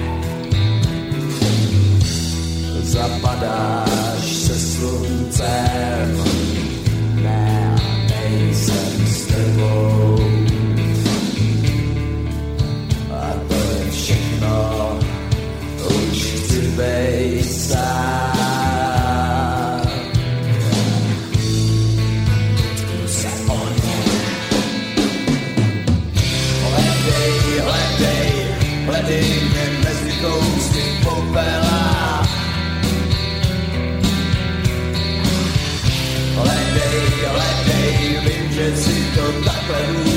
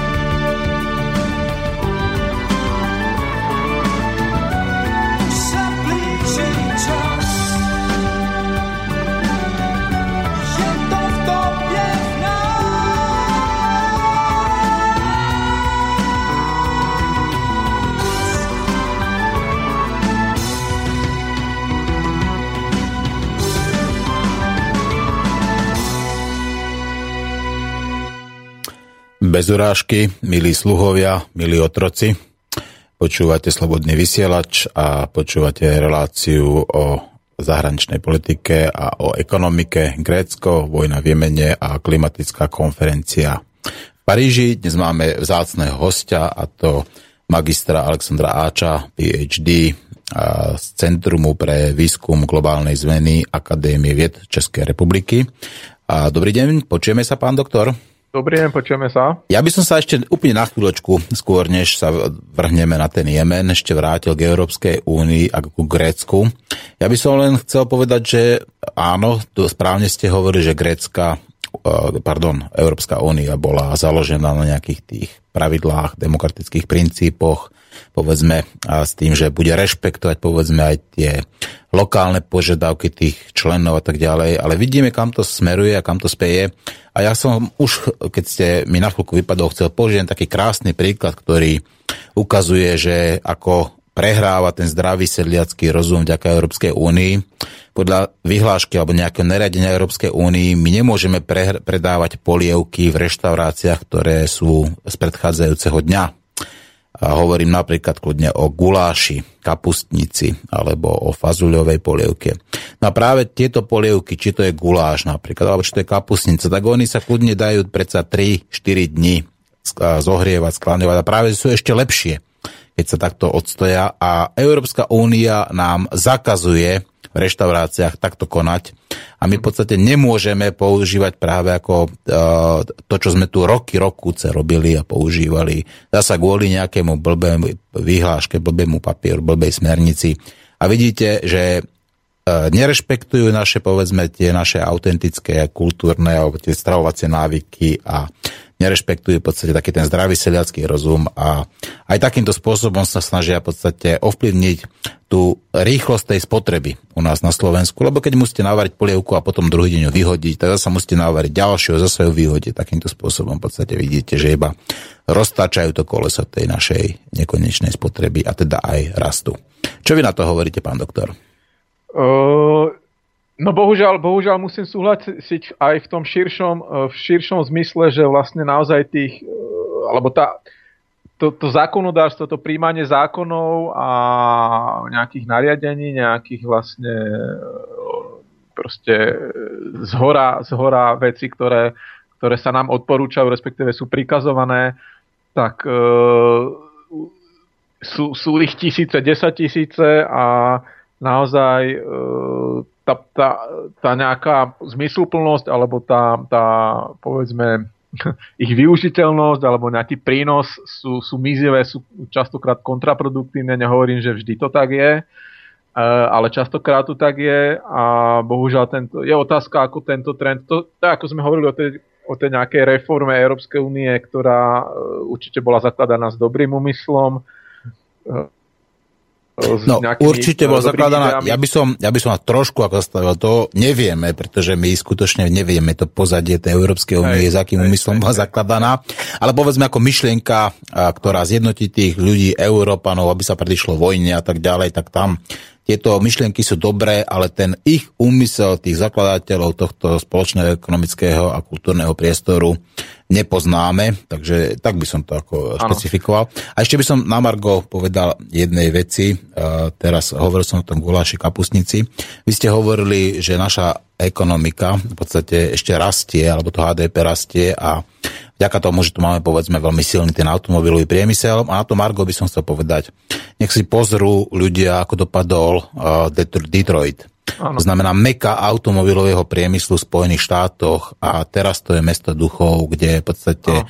dá sa povedať, že uh, celo tá sociálna situácia, v podstate to všetko tom kleslo takým spôsobom, že je to skutočne neudržateľné pre nich a ak Slovensko má takúto perspektívu ako ten Detroit, tak sa môžeme obávať najhoršieho.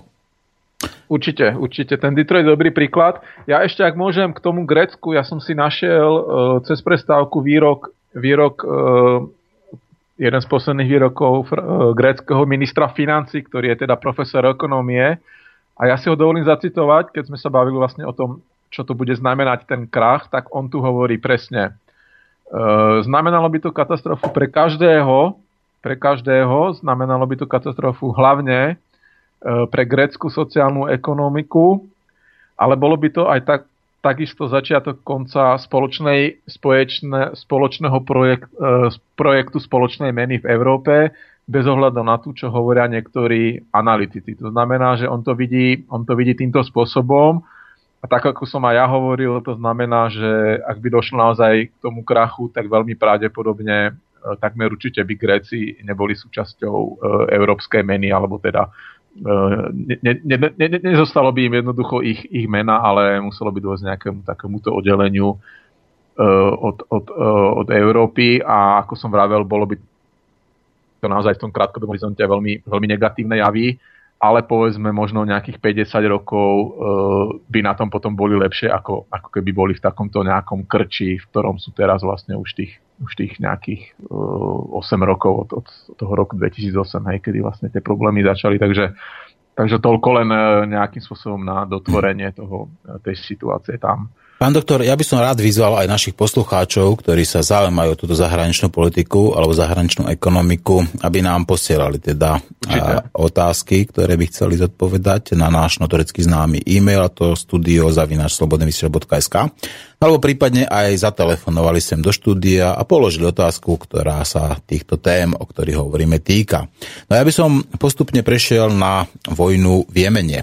A mňa zaujíma taká jednoduchá otázka. Prečo sa bojuje v jednej z najchudobnejších krajín sveta?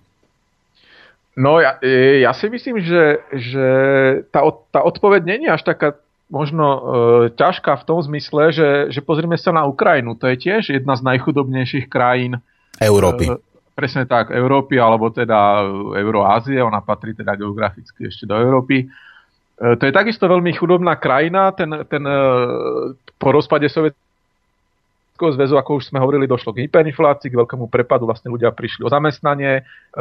Našťastie väčšina z nich mala, bola nejakým spôsobom sebestačná, čiže dokázali, dokázali prežívať z toho, čo si dopestovali. Bola veľká migrácia, vlastne počet obyvateľov tam klesal čiže od toho maxima v 90. rokoch je o niekoľko miliónov e, obyvateľov na Ukrajine menej. Čiže to je takisto chudobná krajina, takisto sa tam bojuje. Jemen je vlastne jedna z najchudobnejších krajín Blízkeho východu, e, naopak Saudská Arábia je jedna z najbohatších krajín Blízkeho východu. A e, bojuje sa tam z viacerých príčin. Podľa mňa tá situácia je veľmi podobná situácii v Sýrii. E, dám, dám, e, dám tie tzv. alebo nie tzv. ale hlavné faktory, ktoré podľa mňa stoja za týmto konfliktom e, a ktoré spájajú práve Sýriu a Jemen. To znamená rýchlo rastúci počet obyvateľov, teraz tú presnú štatistiku neviem, ale, ale zhruba viac ako polovica obyvateľov má menej ako 15 rokov a to platí nielen pre Jemen, ale aj pre ďalšie krajiny Blízkoho východu, Sádzka Arábia a tak ďalej. Čiže rýchlo rastúci počet obyvateľov. E, ďalej to je e, vyčerpávanie zdrojov, to znamená Jemen bol donedávna vývozcom ropy. Neboli to nejaké obrovské množstva, tak ako napríklad v prípade Sádskej Arábie, ale pre ich ekonomiku to malo určitý prínos. A tretí významný faktor, tak ako aj v prípade Sýrie, tak je to e, rast alebo zhoršovanie prírodných pomerov, to znamená e, klesajúca dostupnosť vody, nárast sucha, e, klesajúca schopnosť dopest, dopestovať si dostatok e, potravy, jedla, e, obilia a tak ďalej, plodín všeobecne.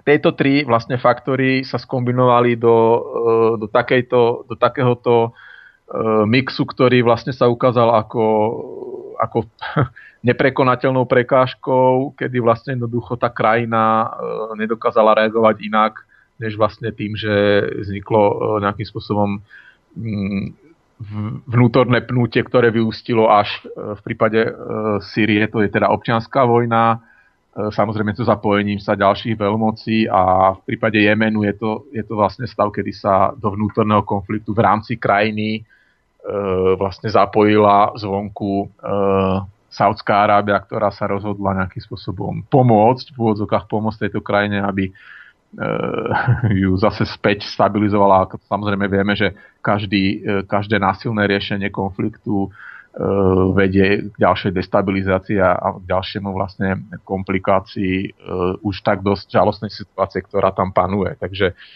toto by som videl ako hlavné príčiny a práve preto si myslím, že tento konflikt je taký modelový a mal by nás zaujímať aj v tom zmysle, e, že klimatické zmeny sa týkajú nás všetkých. E, my, my všetci sa na nich podielame, samozrejme niekto viac, niekto menej, ale ich dôsledkami budeme trpieť všetci, o to viac, ak sme, ak sme chudobnejší a Jemen je naozaj takou, takým okienkom do budúcnosti, povedal by som, ktoré e, dúfam, že tomu najhoršiemu sa vyhneme v konečnom dôsledku my v Európe povedzme, alebo aj v ďalších krajinách, ale bohužiaľ niektoré krajiny už naozaj sú, sú na pokraji e, takéhoto neudržateľného stavu a tá situácia je naozaj bez preháňania e, v podstate katastrofálna. Uh-huh. Pán doktor, ja nerozumiem jednému socioekonomickému fenoménu. Prečo sa ľudia v jednej z najchudobnejších krajín sveta, kde dokonca majú problémy s vodou, prečo sa množia a dokonca sa rýchlo množia a prečo sa ľudia na Slovensku, kde máme jedný z najlepších e, e, zásobární vody, respektíve už sa nám to sa stráca postupne, ale ešte stále to tá realita je. Preč, a kde máme dokonca, patríme k tým 36 najbohatším krajinám sveta, sme predsa v OECD. Áno. A prečo sa ľudia na Slovensku nemnožia, hoci všetkého majú dostatok? Ako by ste vysvetlili tento fenomén?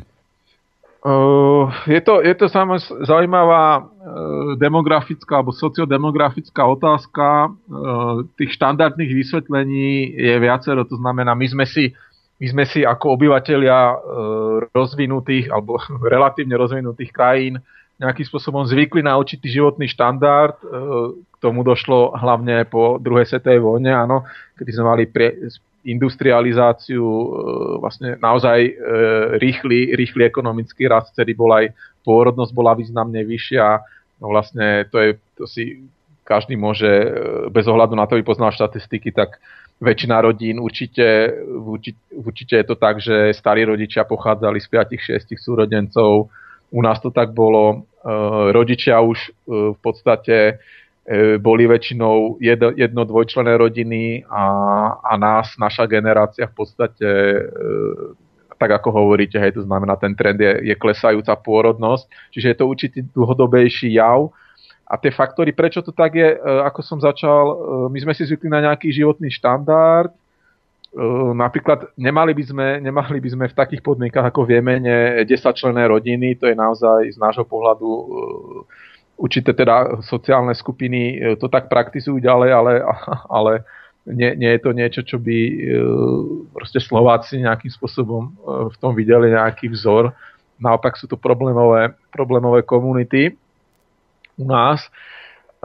Takže tá, ten taký nejaký zvyk na to, že máme určitý štandard, určitú zdravotnú starostlivosť, určité náklady na život a chceme, aby aj naše deti E, vyrastali minimálne v takých podmienkach ako my. To znamená, ak, ak si súčasné rodiny chcú zakladať rodiny alebo zakladajú rodiny a chcú mať vyšší počet potomkov, tak e, jednoducho tie ekonomická situácia je taká, že, že ten vyšší počet detí musí žiť e, v skromnejších podmienkách, jednoducho pretože tie príjmy sú také, aké sú a mnohé rodiny sa musia zadlžovať na to, aby vôbec e, mali svoje vlastné, aby mohli mať svoje vlastné bývanie. E, to sme takisto riešili ekonomickú situáciu, že vlastne je to takisto neúnosné, to znamená tá miera zadlžovania, ktorákoľvek mladá rodina, ak, ak, nechste, ak neste potomkom nejakých zbohatlíkov alebo e, nejakých vyvolených, ktorí tie peniaze majú a, a nemusia sa zadlžovať, tak e, v podstate stredná trieda sa dneska bežne zadlžuje, je to životný štýl kto si nepožičia, tak e,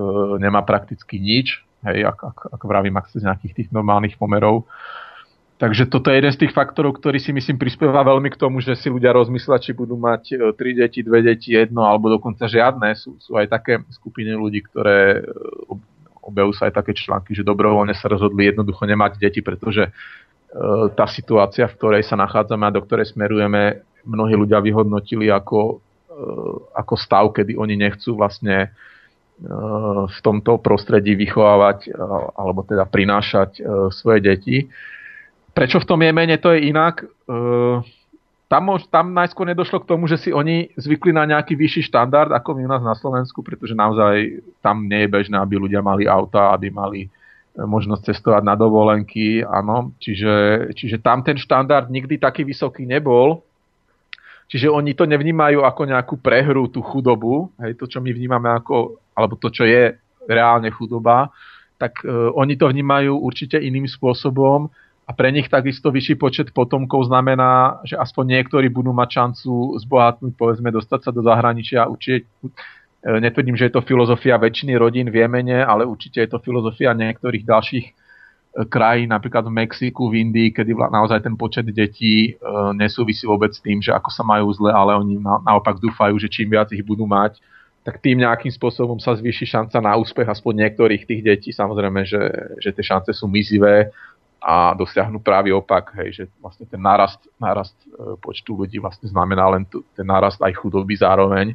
Ale to je taká in, iné vnímanie tej, toho sveta.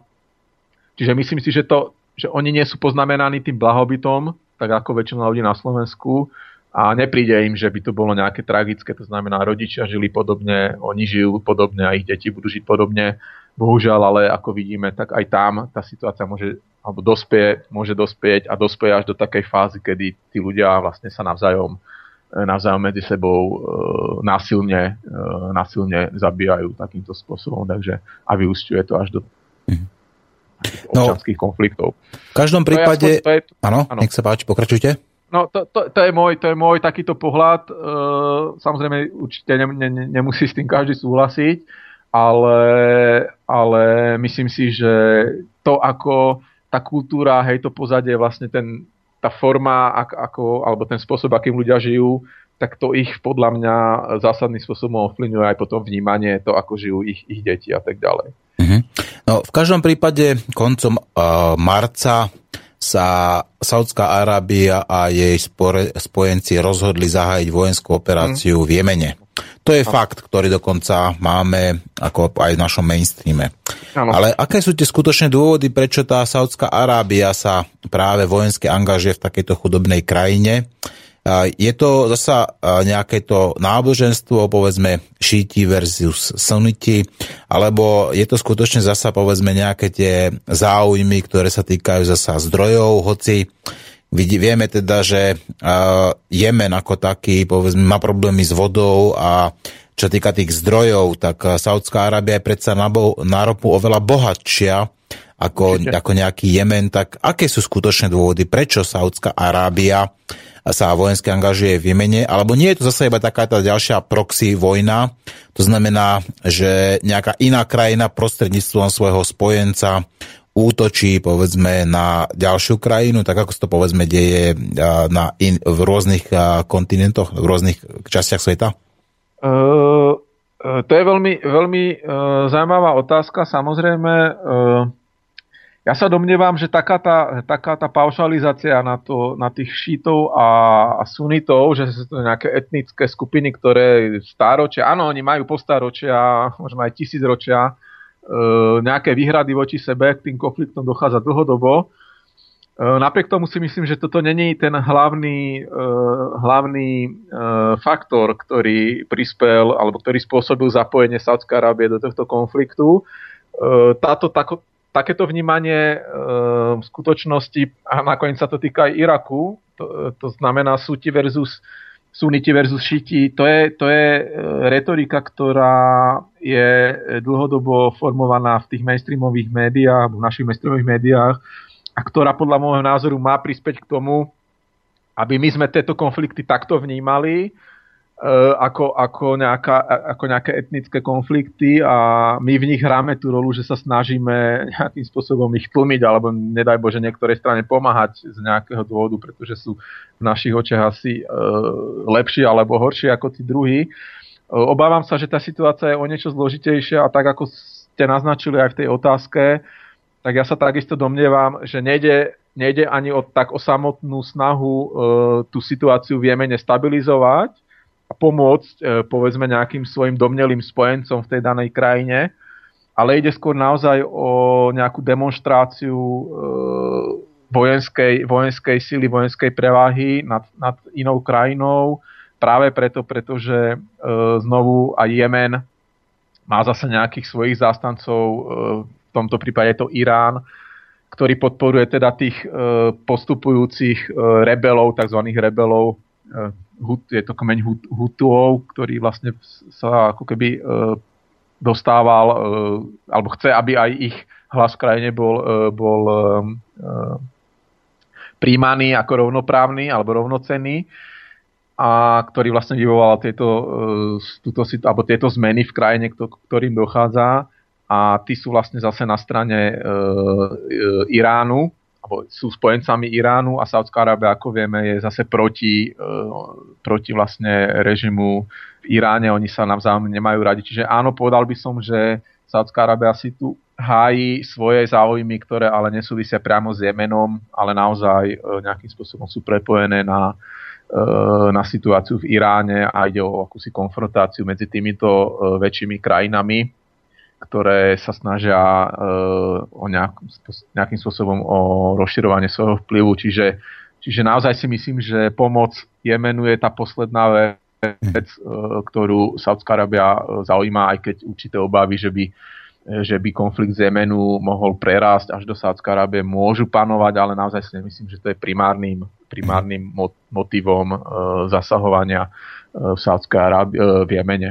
Čiže dlhodobo má najväčšie problémy s Iránom práve vláda Spojených štátov, veď tam sú neustále vyhlásenia na ich na Margo Iránu, takisto samozrejme sú tam sankcie, plus samozrejme sú tam dokonca aj vyhrážky, alebo dokonca už tam boli aj a, také tie tlaky znútra Spojených štátov o tom, aby sa ten Irán bombardoval a tak ďalej a samozrejme plus Izrael.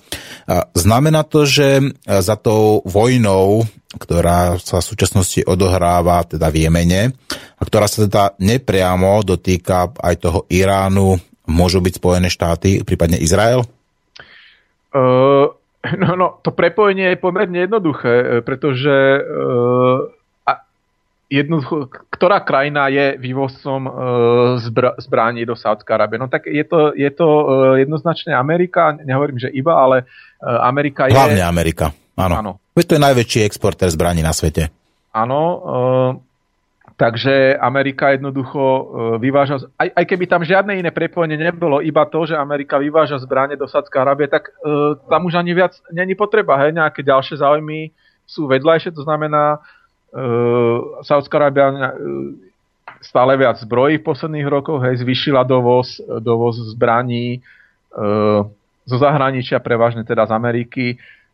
Takže to prepojenie jednoznačne takéto je. Nevravím, že to je cieľom Ameriky, aby, aby Sádzka Arábia e, začínala nejaké konflikty a tak ďalej, ale je to jednoducho výsledok tej situácie, ktorý je a vyhovuje, vyhovuje tejto, veľ, tejto veľmoci a tak ako to podal aj pápež, že e, jedna z príčin, prečo sa dejú vojny, je jednoducho, jednoducho e, ten, že vždy na nich niekto profituje a vždy niektorí ľudia na, na tom veľmi dobre zbohatnú. E, okrem Jemenu, samozrejme me, medzi časom vy, vystali na svetlo sveta e, informácie od, od, e, od začiatku vlastne irackého konfliktu pred 12 rokmi, v roku 2003, kedy sa to prezentovalo všetko úplne inak. A dnes, dnes vidíme, samozrejme mnohí ľudia to už aj vtedy nejakým spôsobom e, tak, tak videli, alebo snažili sa to e, dostať do sveta informácie, že vlastne ten konflikt je do značnej miery vykonštruovaný a zase boli mm-hmm. zase nejakí, samozrejme, mm-hmm. určití ľudia výrazne profitovali z toho, že Irak je v takom stave, ako, v akom je jednoducho dneska je, to znamená v rozklade. A takže bohužiaľ je to tak, že tie záujmy tzv. toho, ono to nie je iba termín, ono je to fakt tzv. ten vojensko priemyselný komplex, hej, military industrial komplex, ktorý, e, ktorý jednoducho existuje, tak e, tieto záujmy má a, a profituje z konfliktov a dodáva zbranie na jednu, na druhú, na tretiu, na štvrtú stranu a je mu úplne jedno, e, kto s kým bojuje a prečo, ale jednoducho na tom, na tom v konečnom dôsledku zarába. Takže bohužiaľ, bohužiaľ takto to funguje. E, neviem, či ste teraz zachytili aj snahu Ruska e, podporiť, e, podporiť e, vládu v Sýrii proti, v boji proti islamskému štátu. Takže toto vnímam paradoxne možno ako pozitívnu iniciatívu z pohľadu Ruska, ale zase to o tom, že dôjde k nejakému spôsobu k zbrojeniu, k zasobovaniu zbraňami a tak ďalej, tak ďalej. Takže bohužiaľ tá situácia, situácia je taká, že, že to zbrojenie alebo tie zisky zo zbrojenia, z vojen, tým ako tie konflikty budú narastať, tak budú narastať aj tieto zisky a, a otázka, je, otázka je, ako by sa toto dalo zmeniť. Ako som už spomínal, t- t- skutočné pozadie zdrojov konfliktov, konfliktov vojenských je nedostatok zdrojov, rastúci nedostatok zdrojov a na tom sa potom práve priživujú Eh, také, takéto uh, inštitúcie, ktoré vlastne dodávajú, dodávajú zbranie, bohatnú na tom a není ich záujme naozaj nejaké skoré ukončenie alebo mierové riešenie a to je vždy až to posledné potom. Ako náhle sa začnú problémy, tak je istota, to isté máme vojnu proti terorizmu, hej. Ano. Ťahá sa to, vlastne teroristi sú stále silnejší a silnejší. Teraz pred niekoľkými dňami sa objavil dokument, uh, dokument, podľa ktorého údajne údajne vlastne Američania počítali s určitou možnosťou, že ich aktivity uh, v Sýrii povedú, povedú k, k, k určitému zosilneniu e, teroristických hnutí a že vlastne islamský štát môže byť jeden z dôsledkov, že oni s tým vlastne ani, ani nie, že by s tým chceli, nie, nie že by ho chceli vytvoriť, niečo také ako týchto teroristov, ale počítali s tým ako s možnosťou a napriek tomu vlastne podporovali uh, tieto, tieto uh, vlastne skupiny ľudí, ktoré boli proti uh, Asadovi a výsledok vidíme, hej, čiže sú to naozaj um, extrémni teroristi, ktorí, uh, ktorých moc narastá, už sú za hranicami Sýrie, rozširujú sa do Iraku a tak ďalej, do ďalších krajín Uh, je to veľmi smutná záležitosť a myslím si, že znovu, nevravím, že to bol plán Ameriky, to si v žiadnom prípade nechcem tvrdiť, uh, ale, ale jednoducho, bohužiaľ, niektorým ľuďom ten, tento stav, to znamená taká permanentné napätie, permanentná militarizácia, permanentné konflikty, tak, uh, tak mnohým ľuďom jednoducho vyhovuje a naozaj tá snaha nejakých efektívnych riešení, mierových, ktoré by zabezpečili stabilitu tak jednoducho uh, si myslím, že je, je veľmi výrazne nedostatočná. Uh-huh. No ja by som vás iba doplnil, teda ak môžem, že, že v Sýrii, aj Sýria je teda jedna, tuším, z troch krajín sveta, kde má aj Rusko svoju uh, základňu zahraničí. Áno. Áno, v Sýrii má svoju základňu. Uh, na rozdiel od Spojených štátov, ktorý má myslím, že nejakých až 100 50 krajinách, myslím, že určite viac ako 130 krajinách sveta majú svoje vojenské základne. A už keď tam vznikli prvé tie, tá prvá demonstrácia, ako prvá, prvé také tie náznaky tej občianskej vojny, tak už vtedy na pôde OSN Rusko žiadalo o možnosť vojenského zásahu, kde by chceli efektívne práve toto tam potračiť. Samozrejme, že to nebolo schválené, nebolo dohodnuté. No ale vidíte, že napriek tomu tá vojna sa tam rozhorela a sa tam vojensky angažujú povedzme iné krajiny. A s tým, že teda Rusko sa tam takto priamo neangažuje, hoci tam tú vojenskú základňu má. Ale na druhej strane treba povedať, že tak ako boli tie lži ohľadom tej vojny v Iraku, tak rovnaké lži sa samozrejme šíria aj ohľadom e, práve toho Jemenu, pretože e, ten e, veľvyslanec Saudskej Arábie povedal, že tá intervencia, na ktorej sa podielala Saudská Arábia a 10 spojencov, ktorých tedy ešte nemenoval, ano. je ochraňovať a obhajovať legitímnu vládu ale otázka je, prečo napríklad nemohol oficiálne povedať, že kto všetko je do tej uh, akcie zapojený, že ktoré ďalšie krajiny sa podielajú na tejto vojenskej operácii a prečo teda nepovedal uh, priamo, že sa pred začiatkom operácie poradili so Spojenými štátmi a dokonca o tejto operácii vedel aj Barack Obama. A dokonca aj hovorca Bieleho domu potom vyhlásil, že áno, Spojené štáty poskytujú logistickú a spravodajskú podporu.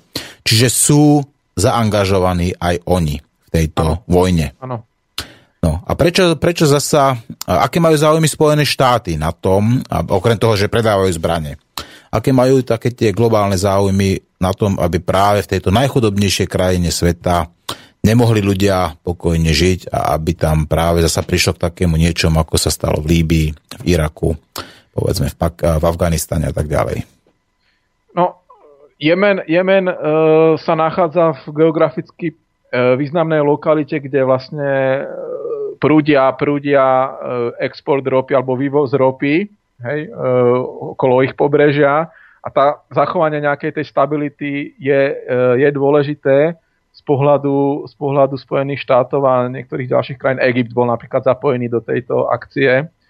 E, ako ale vravím, e, je, existuje deklarovaná snaha krajín, e, ktoré tvrdia, že chcú dosiahnuť svojimi zásahmi vojenskými stabilitu v danej krajine. Hej? A ako, ako, ako ste naznačili, tak proste obhajujú nejakú formu legitímnej vlády alebo z ich pohľadu legitímnej a robia kroky preto, aby, sa to tak, aby to tak bolo. ako som ale hovoril, násilný alebo vojenský zásah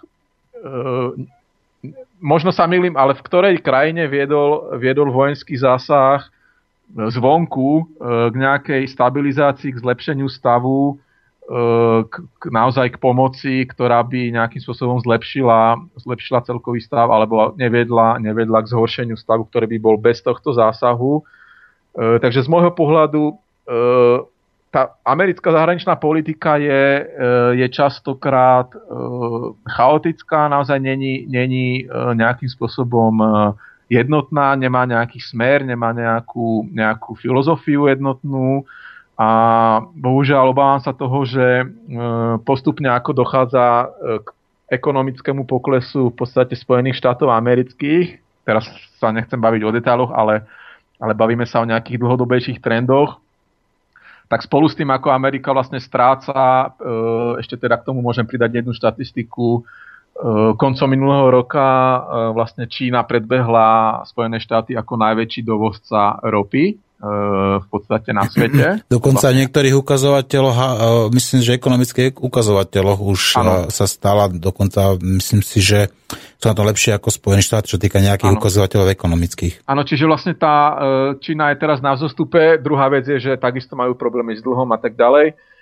E, čiže vlastne tá celková dominancia, hegemónia, vplyv vojenský, ekonomický, e, politický vplyv Ameriky e, svojím spôsobom dlhodobo upadá alebo klesá. A teraz ide o to, že ako sa tá krajina s tým vysporiada a buď, buď tento fakt príjme a jednoducho sa prispôsobí tejto novej realite a urobí, urobí kroky, ktoré vlastne nejakým spôsobom tomu budú zodpovedať, že to tak je, alebo sa bude tváriť, že stále sú tí, ktorí rozhodujú o všetkom a bude sa snažiť do všetkého zasahovať, bez ohľadu samozrejme na nejaký pozitívny alebo negatívny výsledok. A zatiaľ sa bohužiaľ deje to, že, e, že sa zdá, že, že tá, tá, tie, tie, tie akcie alebo tie rozhodnutia, tie, tie e, veci, ktoré vlastne Amerika uh, robí, tak sú aj pre nich samých, pre ňu samú kontraproduktívne. To znamená, že má stále viac a viac nepriateľov vo svete a bohužiaľ je to výsledok je ten, že vlastne ten pokles alebo ten, ten prepad, ten úpadok tej spoločnosti bude o to, o to bolestivejší a tie zdroje, ktoré by mohli použiť doma na nejakú obnovu infraštruktúry, na, na podporu zamestnanosti, zdravotné starostlivosti a tak ďalej, tak miesto toho investujú práve do týchto uh, neperspektívnych, kontraproduktívnych uh, konfliktov, ktoré skôr zhoršujú.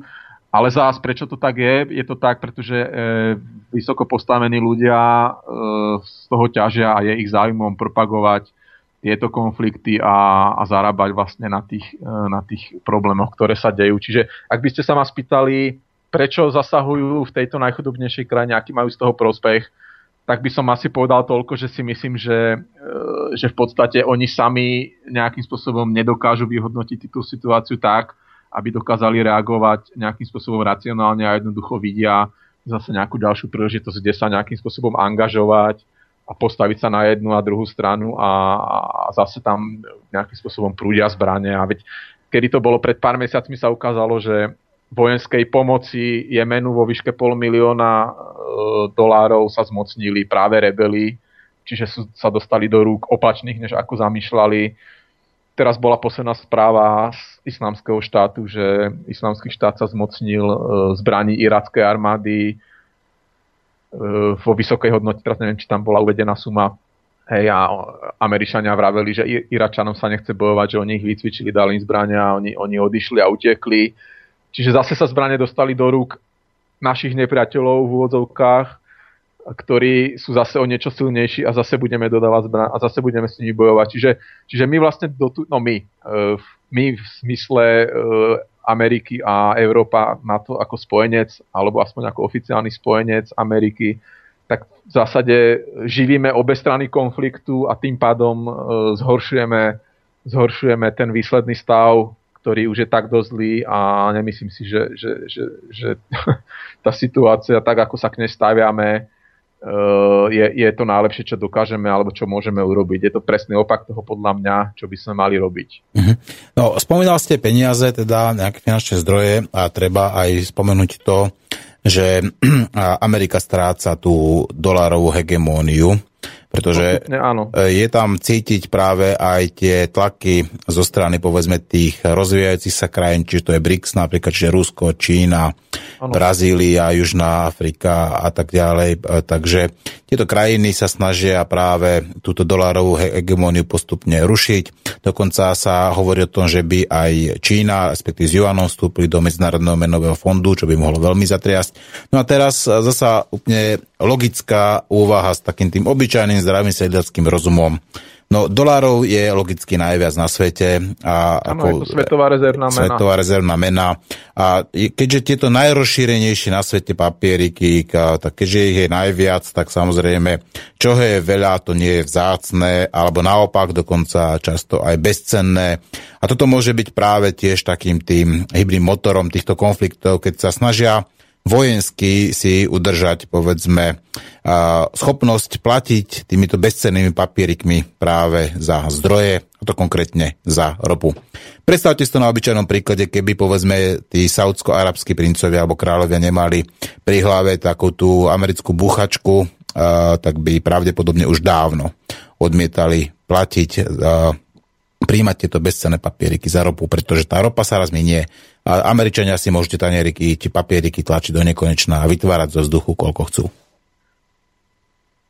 Áno. No. O, otázka, samozrejme, otázka je, že uh, ten, ten, ten, ale oni si určite, Američania si uvedomujú ten klesajúci vplyv vo svete. Uh, otázka je, že ako, ako, na to, ako na to potom reagujú tí ľudia. To znamená, že či si chcú udržať moc za každú cenu, Mhm. alebo e, to isté sa stalo v Británii e, počas prvej svetovej vojny. Británia bola dovtedy svetovou veľmocou, um, hej, veď e, v podstate ovládali väčšinu známeho sveta, boli to ich kolónie, Austrália doteraz a tak ďalej a tak ďalej. Prišla prvá svetová vojna, vplyv, vplyv Británie sa výrazne oslabil a zo svetovej moci vlastne sa stal, potom vlastne túto úlohu prebrali Spojené štáty americké. No a prirodzene žiadna, žiadna veľmoc svetová e, netrvá väčšine. E, dnes, dnes sa vyskytujeme vo svete, ktorý je multipolárny, e, globalizovaný, čiže si myslím, že takým racionálnym prístupom by malo byť snažiť sa nie udržovať si dominanciu nad inými, ale snažiť sa skôr spolupracovať, vytvárať nejaké e, bloky, ktoré by, ktoré by dokázali samozrejme v rámci toho tej skutočnosti, že prírodných zdrojov postupne bude ubúdať a tak ďalej, tak snažiť sa naopak príjmať, prijať túto skutočnosť a, a spolupraco- spolupracovať v rámci týchto nejakých limitov, ktoré nám ten okolitý, okolitý svet ponúka a nevytvárať nejaké, alebo nezhoršovať nejaké napätia, ktoré kde si vznikajú a živiť, živiť sa na tom a, a tváriť sa, že, že tým vlastne tá naša dominancia bude pokračovať, keď, keď budeme nejak vojensky sa angažovať a, podporovať všetky možné strany, pretože to sa nakoniec otočí proti samotnej krajine a myslím si, že už sa to aj deje. To znamená, že dlhodobo, e, bohužiaľ, e, alebo bohužiaľ, jednoducho dlhodobo tá, to množstvo nepriateľov, ktoré si e, Spojené štáty vytvorili a vytvárajú, tak, tak narastá a teraz nemám na mysli iba Rusko alebo Čínu, ale práve aj tieto krajiny Blízkoho východu, kde vlastne už takmer jediným spojencom e, zostáva asi len Saudská Arábia, takže Mhm. Mm, to takisto nebude trvať väčšine a Treba si uvedomiť, že na svete je viac ako jedna miliarda muslimov, alebo povedzme Arabov a obávam sa, že veľká, veľká časť z nich má veľmi by som povedal až animonizitu alebo antipatie voči spo, politike Spojených štátov. Čiže treba to brať do úvahy. Pán doktor, no už sme spolu zasa, už sa blíži druhá hodinka a budeme pokračovať ďalej, ale zahráme sa sa nejakú pesničku. No a tentokrát to bude Ondrej Ďurica a Vojna. Pán doktor, zostanete prosím vás na linke a milí poslucháči, počúvajte Ondreja Ďuricu a Slobodný vysielač.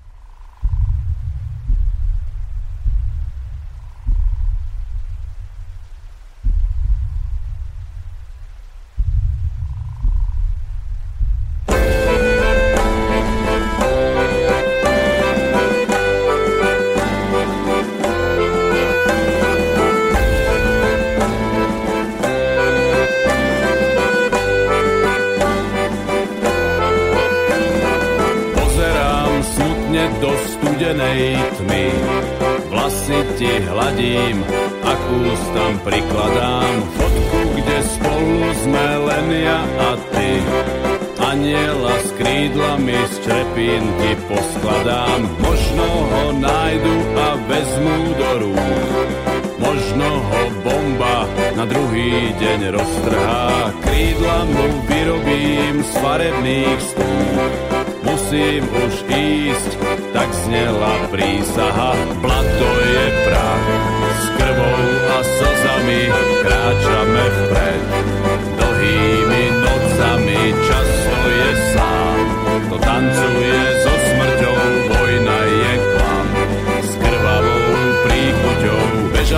som zakričať na celý svet, že je to za nami, vojna je otrava. V ceste mi stál celkom maličký kvet, nohami uhla trošičku doprava.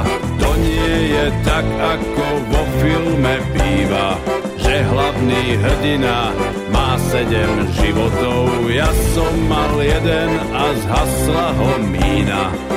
Som vám hovoril, mína je svinia.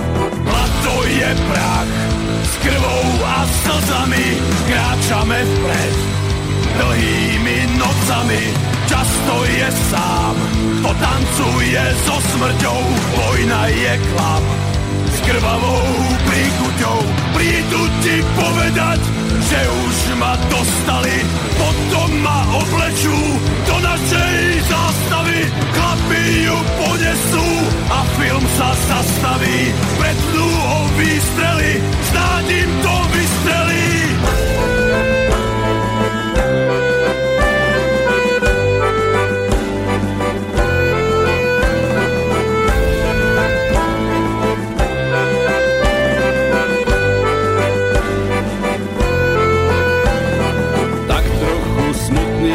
Tento náš svet.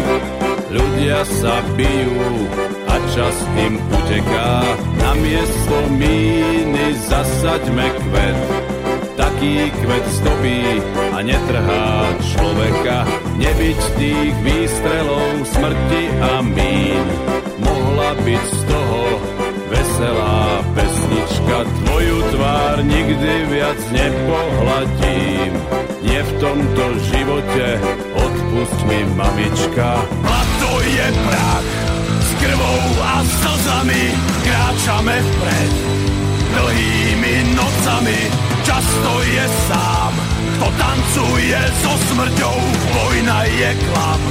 S krvavou príchuťou prídu ti povedať, že už ma dostali, potom ma oblečú do našej zástavy, chlapi ju ponesú a film sa zastaví, pretnú ho výstrely, snáď im to vystrelí.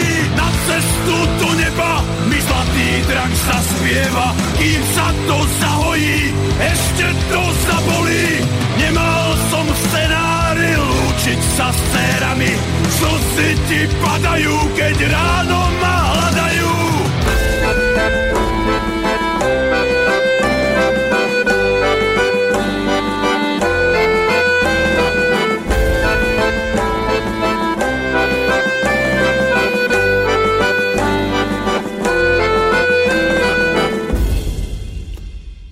Počúvate Slobodný vysielač, počúvate reláciu Nenásilný antiterorista. Na linke máme magistra Alexandra Áča, PhD z Centrumu pre výskum globálnej zmeny Akadémie vie Českej republiky.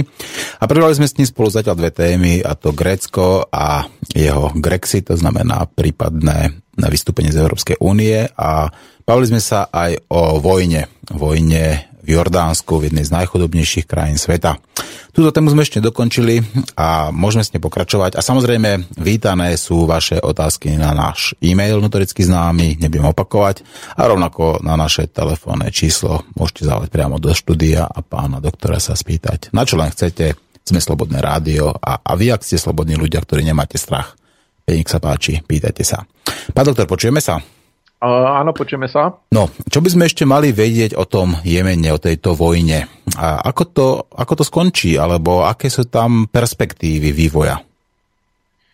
No, uh, vzhľadom k tomu, že, e, že Jemen e, už, už niekoľko rokov smeroval e, k tomu, čo sa tam deje, samozrejme nesmeroval k tomu, že sa, že sa do konfliktu zapojí Sádzka Arábia, ale ten vývoj tam bol zlý už dlhodobo.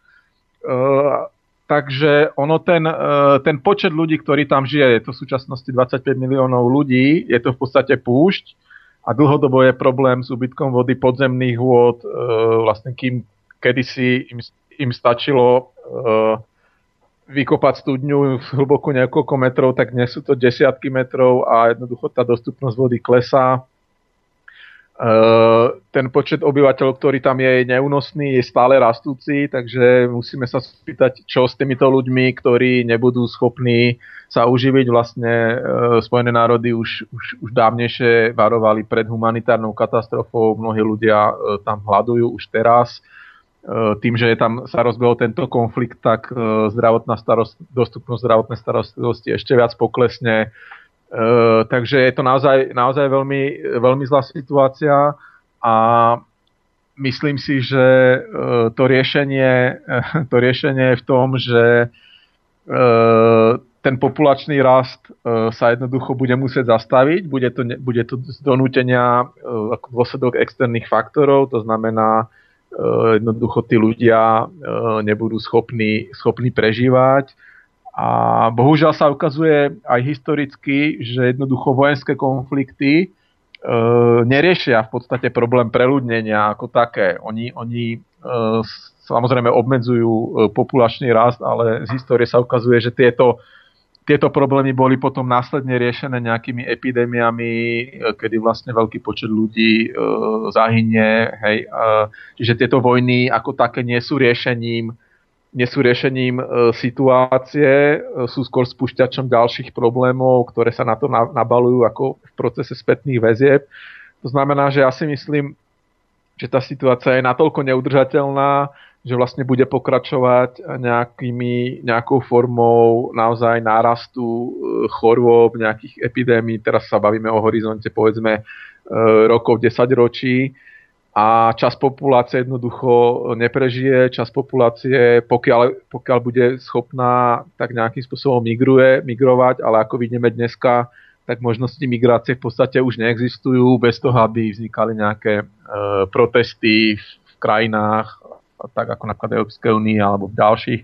Čiže tá možnosť migrovať je, je obmedzená a Saudská Arábia je asi tou poslednou krajinou, ktorá by primala uprchlíkov z Jemenu, čo vidíme nakoniec e, aj v tom, ako, ako zareagovala.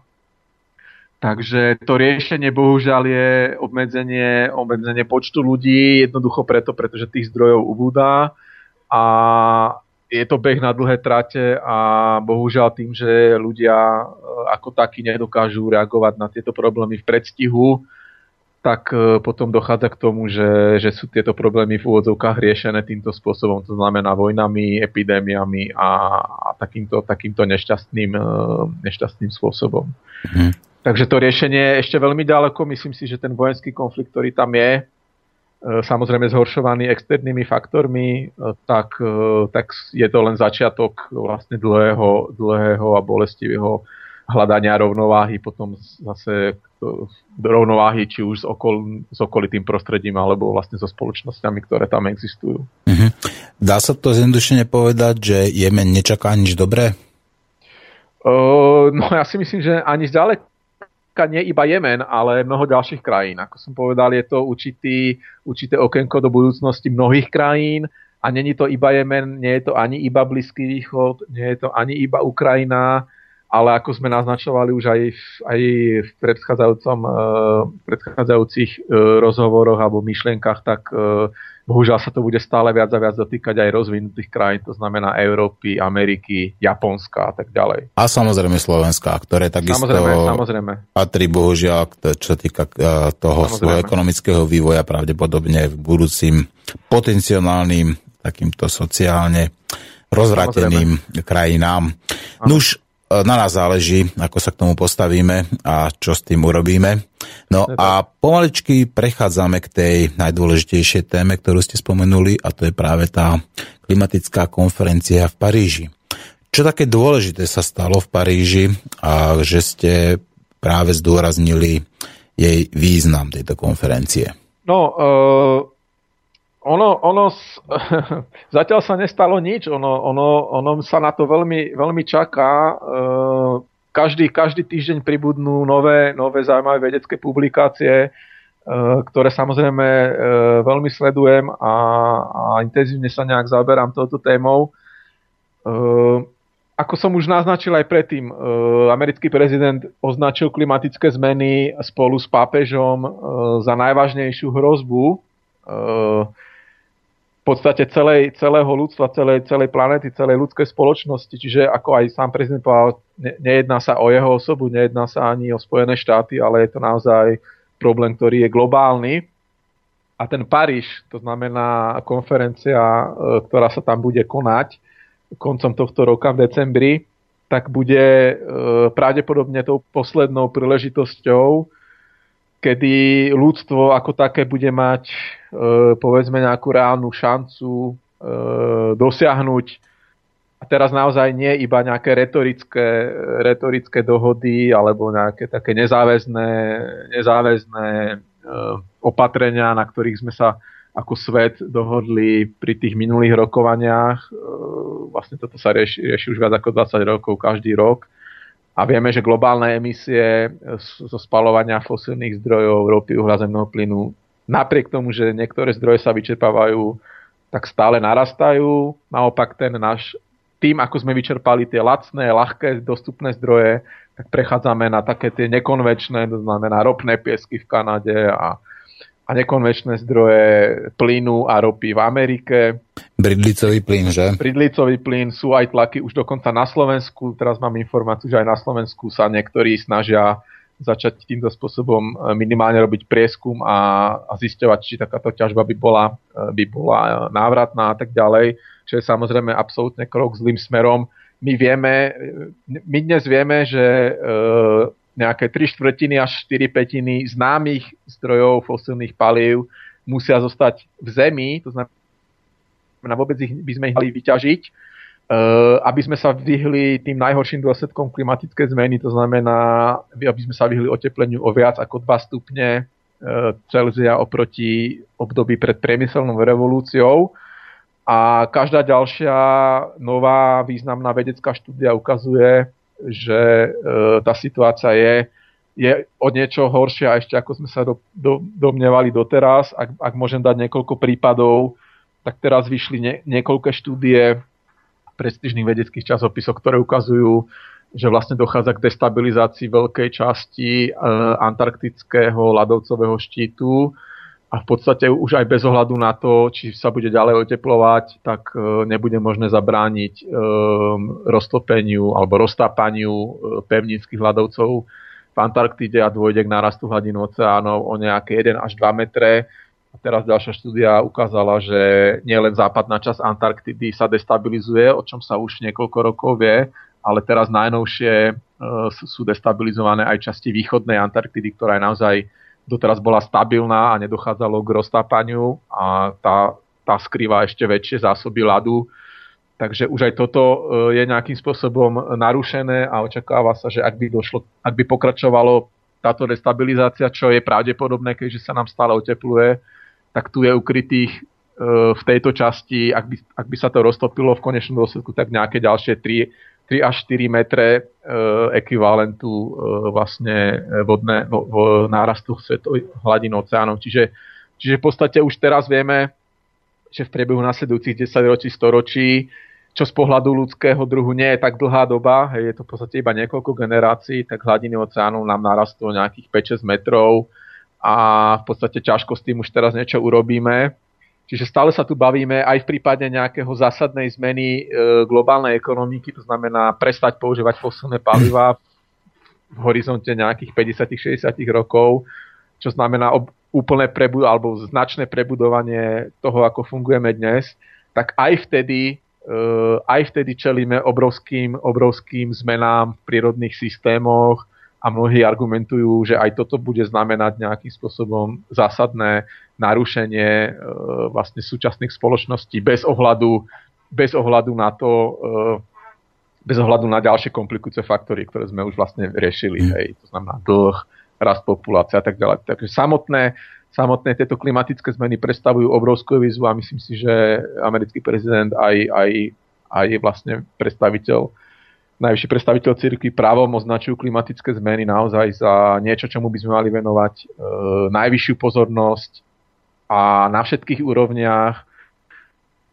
Bohužiaľ sa zdá, a zase keď sme na Slovensku, tak sa zdá, a to by som chcel potom ešte zvýrazniť, tak e, s tým, ako my sa viac a viac navezujeme na automobilový priemysel, tak sa zdá, že aj médiá e, v podstate to, ako sa vyjadrujú svetové osobnosti o klimatických zmenách, tak buď nezaujíma vôbec, alebo iba okrajovo, to znamená, že, že nejaké, nejaké také mediálne správy sa objavujú len sporadicky a, a okrajovo. Takže, takže aj z pohľadu nejakého malého Slovenska, samozrejme môžeme sa baviť o tom, že, že čo znamená Slovensko z pohľadu emisí, že to je zanedbateľné, ale to si v podstate môže potom povedať každý človek, že z pohľadu 7 miliard sme, sme všetci zanedbateľní, alebo v výsledku potom my všetci uh, sme súčasťou toho, čo vlastne sa okolo nás deje. V súvislosti s klimatickými zmenami sa hovorí aj o Yellowstonskom národnom parku, ktorý je sopečného pôvodu a kde práve pod ním sa nachádza jedna z najväčších takých tých obrovských magmatických a tektonických činných, povedzme, sopiek. Hovorí sa teda o možnom, povedzme, nejaké takéto explózii. Aká, aké dopady by mala prípadná explózia a vytvorenie nejaké kaldery na globálne klimatické zmeny a povedzme na tú politickú a ekonomickú situáciu vo svete. Áno, e, pod Yellowstoneským národným parkom je tzv. supervulkán, to znamená, je to naozaj e, geologická formácia, ktorá e, vlastne je, je úplne e, v porovnaní s konvenčnými sopečnými výbuchmi alebo s klasickými, tak ako ich poznáme, je v podstate niečo, čo si nedokážeme vôbec predstaviť. E, naposledy takýto supervulkán vybuchol e, pred nejakými 70 miliónmi rokov. A ak by k tomu došlo, existujú scenáre pre Severnú Ameriku, čo by, čo by výbuch takejto intenzity priniesol. V podstate e, väčšina kontinentu Severnej Ameriky by bola v priebehu niekoľkých dní a týždňov úplne neobyvateľná. Vlastne polnohospodárska produkcia by klesla na minimum až na nulu. A to nielen v Severnej Amerike, ale aj na ďalších územiach, to znamená dramatické, v podstate nukleárna, nukleárna zima, to znamená obrovské množstvo sopečného prachu by, sa, by bolo vyvrhnuté do atmosféry, slnečné žiarenie by bolo e, odklonené, zablokované, vlastne došlo by k výraznému e, poklesu priemerných teplot, e, v závislosti od veľkosti výbuchu samozrejme potom aj to ochladenie bolo k tomu proporčné. Bavíme sa o niekoľkých stupňoch a až, až povedzme 5, 5, až, 5 až 10 stupňov hej, v závislosti od veľkosti výbuchu na globálnej úrovni. Čiže v podstate by mohlo dôjsť aj k, k nejakému uh, naštartovaniu doby ľadovej a tak ďalej a tak ďalej. Čiže v podstate je to niečo, čo je nezlučiteľné vôbec uh, so súčasnou civilizáciou a to nie len, to nie len v Severnej Amerike ale v podstate je to jeden z takých tých um, populárnych alebo, alebo známych koncov v odzokách koncov sveta. Ono pravdepodobne ľudstvo by to prežilo, alebo niekto, niekoľkí ľudia by to určite prežili, nejaké izolované spoločnosti, ale určite by, určite by globalizovaná spoločnosť uh, zaznamenala veľmi rýchly koniec a ten svet by vyzeral úplne inak. No. A ešte aby som, ešte aby som doplnil tú možnosť, uh, prečo sa o tom hovorí, Hovorí sa o tom preto, pretože vlastne dochádza k, k postupnému zvyšovaniu e, vlastne podložia, čiže Yellowstoneský národný park sa zdvíha o nejaké 2-3 cm e, alebo niekoľko centimetrov ročne, čiže naozaj tá magma sa tam hromadí, akorát experti, alebo teda ľudia, ktorí sa týmto zaoberajú, geológovia, tak e, hovoria, že e, není možné predpovedať tento výbuch s dostatočným predstihom a tvrdia, že táto sopka môže v podstate vybuchnúť kedykoľvek, ale môže sa to stať aj za povedzme 10 tisíc rokov alebo v horizonte tisícok rokov. Čiže my na súčasnosti nedokážeme vyhodnotiť to riziko vlastne tohto sopečného výbuchu. Ale samozrejme sa to monitoruje a, a ten výskum prebieha. Uh-huh. A neexistuje teda nejaké oficiálne vedecké štúdie ako nejakej tej pravdepodobnosti? Viete, podľa mňa, viete, vulkanológovia, samozrejme plus geológovia, Veď tam predsa musia mať nejaké meracie prístroje a musia vidieť, teda, či tam je nejaká tá rastúca krivka tej aktivity a tak ďalej. Čiže nie sú to nejaké, povedal by som skôr nejaké utajené informácie, ktoré sa týkajú povedzme tohto obrovského megavulkánu? Uh, tejto téme e, až tak ako veľmi ne, ne, neorient, alebo nešpecializujem, to znamená, viem o nej asi tak ako, ako povedzme nejaký priemerný, e, priemerný e, občan, to znamená, viem, viem o tejto sopke, viem o tom, že prebiehajú nejaké zmeny. Čo sa týka nejakých utajených informácií, ťažko, ťažko to posúdiť e, z môjho pohľadu. E, ne, nemyslím si, že by bol nejaký... Takto, e, ak by naozaj nejaké reálne riziko bolo, tak ťažko, ťažko môžete varovať všetkých ľudí, hej? lebo je, je, zrejme, že, je zrejme, že tá nejaká forma evakuácie a tak ďalej by jednoducho nebolo možné.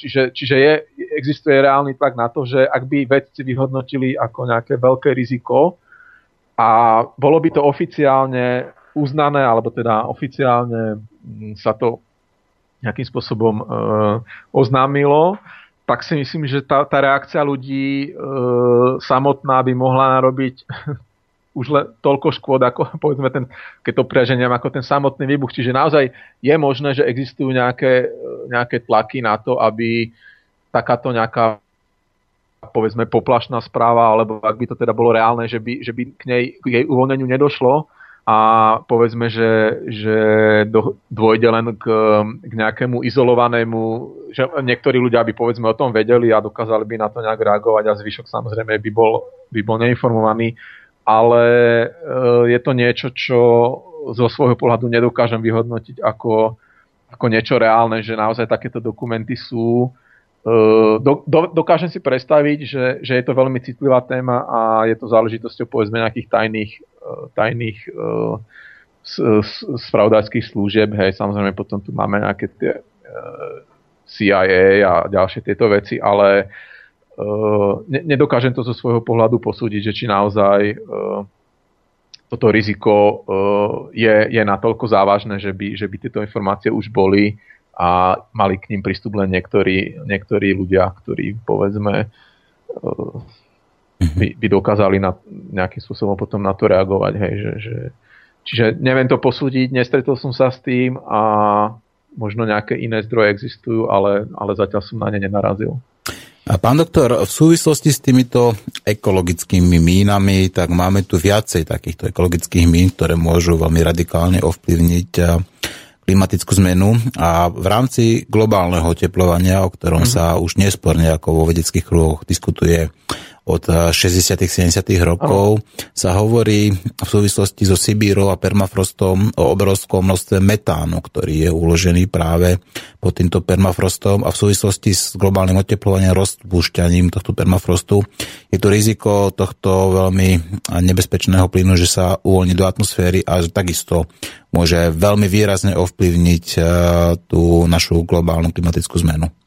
Čo by ste povedal na Margo tohto tu, tejto ekologickej uh, no, míny? Áno, to je veľmi, veľmi dobrá otázka, pretože naozaj metán a jeho, a jeho uvoľňovanie z týchto severných oblastí, nielen, nielen v Rusku, ale aj v Kanade, vlastne okolo celého polárneho kruhu, je, dalo sa niečo ako čiernou alebo divokou kartou v predpovediach globálnych klimatických zmien. Ono v tých štandardných scenároch e, medzivládneho panelu IPCC, e, kedy vlastne klimatológovia bez, bez nejakých výčitiek, ale to je, to je tak, ako vedecký, vedecký výskum funguje. To znamená, vedci sa, sú, sú kon, konzervatívni v tom zmysle, že ak o niečom nevieme, tak e, do tých modelov to nezahrnujeme, alebo teda počítame s nejakou tou počítame s nejakým menej katastrofickým scenárom, čo sa týka toho metánu, tak e, počujeme sa? Áno, počujeme sa, áno. Tak, čo sa týka toho metánu, tak e, tam je práve tá vec, že on nevystup, v súčasnosti on nevystupuje e, v tých štandardných predpovediach. Jednoducho preto, pretože v súčasnosti nemáme dostatočné informácie na to, aby sme ho zahrnuli nejak relevantne do tých prognóz. To znamená, my nevieme ako rýchlo dokáže uvoľňovať, v akých množstvách sa dokáže uvoľňovať, alebo bude uvoľňovať práve z týchto e, roztápajúcich sa pôd v okolí arktického polárneho kruhu. Na druhú stranu e, máme k dispozícii merania, priamo, priamo merania, to znamená nie modely nejakých predikcií, ale, ale merania koncentrácie metánu, A vieme, že v posledných 6-7 rokoch došlo k obnoveniu rastu globálnej koncentrácie metánu. Tam došlo v okolo roku 2000 k určitej stabilizácii na niekoľko rokov a znovu po nejakých 5-6 rokoch metán začal narastať, čo sa týka globálnej koncentrácie. A tých hypotéz, prečo to tak je, je zase niekoľko. Jedna z takých stále, povedzme, viac aktuálnych alebo viac presadzovaných je práve tá skutočnosť, že sa nám otepluje Arktida, ktorá sa mimochodom otepluje dvakrát až štyrikrát rýchlejšie ako zvyšok planéty čo je veľmi veľká rýchlosť a ukazuje sa, že časť e, nárastu e, v globálnej koncentrácii metánu je práve v pôvodom e, z rastúceho množstva metánu, ktorý uniká z týchto pôd, ale aj nielen z pôd, ale aj z oceánov. Väčšina vlastne zdrojov metánu sa neukrýva v pôde, ale práve v, v pobrežiach oceánov, či už sú to plitké, plitké pobrežia do nejakých 50-100 metrov, ale aj v, ale, v tých hlbokých moriach a oceánoch sa ukladajú, vlastne sú to tzv. metánhydráty, je to vlastne forma metánu, ktorý je dlhodobo zamrznutý a je uložený vlastne takto stabilný a ak tá teplota e, v týchto oblastiach vzrastie, takže primárne sa očakáva, že budú na, najprv narastať e, teploty práve v tých pobrežných oceánoch a moriach, ktoré by potom prispeli k restabilizácii týchto obrovských zásob metánu. A to by potom znamenalo ale naozaj už e, dramatické oteplovanie, pretože metán e, je asi e, 20 až 25 krát silnejší skleníkový plyn ako oxid uhličitý v, v horizonte 100 rokov. A ak by sme jeho vplyv prepočítali na 20 rokov, tak v horizonte 20 rokov ten, tá jeho intenzita je až 70 krát vyššia ako je oxid uhličitý v prepočte na, na, na molekulu. Hej. Čiže vlastne ten metán aj pri nižších koncentráciách znamená e, významný príspevok k, k oteplovaniu a existujú určité e, teoretické výpočty, že môže, respektíve vie sa, že v minulosti došlo k uvoľneniu veľkého množstva metánu a v tom prípade sa bavíme o oteplení. Takže ak sme mali, ak, ak sa bavíme o tom, že 2 stupne oteplenia je, je už príliš veľa pre nás a snažíme sa toho obmedziť na tie 2 stupne a menej, tak ak by došlo k uvoľneniu tohto metánu, tak by to znamenalo oteplenie ďalšie, ďalších niekoľko stupňov, zase podľa rôznych scenárov, ale bavíme sa v jednotkách stupňov, takže, takže vlastne toto je, takéto uvoľnenie metánu by bolo nezlučiteľné, podobne ako výbuch, výbuch nejakého supervulkánu, tak aj, aj takéto uvoľnenie. A ďalšia vec je, že my ho už nedokážeme zastaviť, to znamená, nemusí to byť nejaká udalosť niekoľkých rokov, ale môže to trvať desiatky rokov a jednoducho o nejakých 100-200 rokov tá globálna teplota môže byť o nejakých 5-10 stupňov vyššia ako je dnes a to samozrejme je, je úplne v rozpore s nejakými e, vôbec schopnosťami organizmov, väčšiny organizmov sa prispôsobovať, čiže, čiže je to naozaj otázka už potom prežitia vôbec e, ľudského druhu. Ne, nehovorím, že to, aby, aby ma niekto nebral za slovo, hej, že, že, že predpovedám za 10 rokov tu nebudú, nebudú, ale bavíme sa povedzme o stáročia. Hej, čiže, ale vravím, ako náhle nejakým spôsobom dojde k prekročeniu tzv. bodu zlomu, k nejakej kritickej hranici, kedy ten metán sa začne uvoľňovať a zase môže to byť postupne alebo aj naraz, tak my už naozaj s tým nedokážeme v tej chvíli, alebo možno aj ďaleko skôr, než k tomu dôjde. Čiže tie procesy prebiehajú a práve to je tá veľká neistota, že my, my vlastne už dneska nevieme povedať, či sme náhodou, či sme na, na nejakým spôsobom sa nedostali alebo neprekročili hranicu, e, kedy vlastne ten metán sa voľný, pretože my aj keby sme všetky emisie, ako som spomínal, keby sme zastavili všetky emisie dnes, tak globálne oteplovanie bude jednoducho bude pokračovať ešte niekoľko desiatok rokov a tie spätné väzby e, môže dojsť k ich spusteniu. Samozrejme tá pravdepodobnosť dnes sa považuje za nízku, ale čím viac my vlastne, predstavme si to ako k nejakému e, včeliemu úlu, do ktorého my šťucháme palicou a robíme to dovtedy, až ten úl vlastne na nás, hej, tie včely sa na nás pustia a potom už jednoducho nebude možné e, s tým nič robiť. Mhm. Keď už hovoríme o metáne, tak ešte tu máme jeden ďalší faktor, ktorý ste pravdepodobne nespomenul a to je práve intenzívny chov dobytka. Vraj práve aj tento spôsobuje pribúdanie metánu v našej atmosfére a má vplyv teda na tú klimatickú zmenu. Ako je to s tým metánom produkujúcimi práve tieto e, namichované zvieratá? Je to presne tak, ako hovoríte, chov dobytka je významným zdrojom, významným zdrojom antropogénnych emisí, to znamená ľuďmi spôsobených emisí. A metán ako taký celkovo prispieva asi jednou petinou, je to menej ako jedna petina, asi 15% oproti oxidu uhličitému, čiže stále je ten hlavný problém oxidu uhličitý, ale metán je takisto dôležitou súčasťou. A polnohospodárstvo plus eh, chov, eh, chov dobytka je naozaj veľmi významným eh, faktorom. A ukazuje sa, že dokonca existuje jeden dokument ekologický, ktorý vznikol v Amerike, dvoch, eh, dvoch, dvoch ekológov alebo možno aktivistov, ktorí natočili práve dokument o, o metáne a o, o polnohospodárstve, respektíve o, o chove dobytka špeciálne.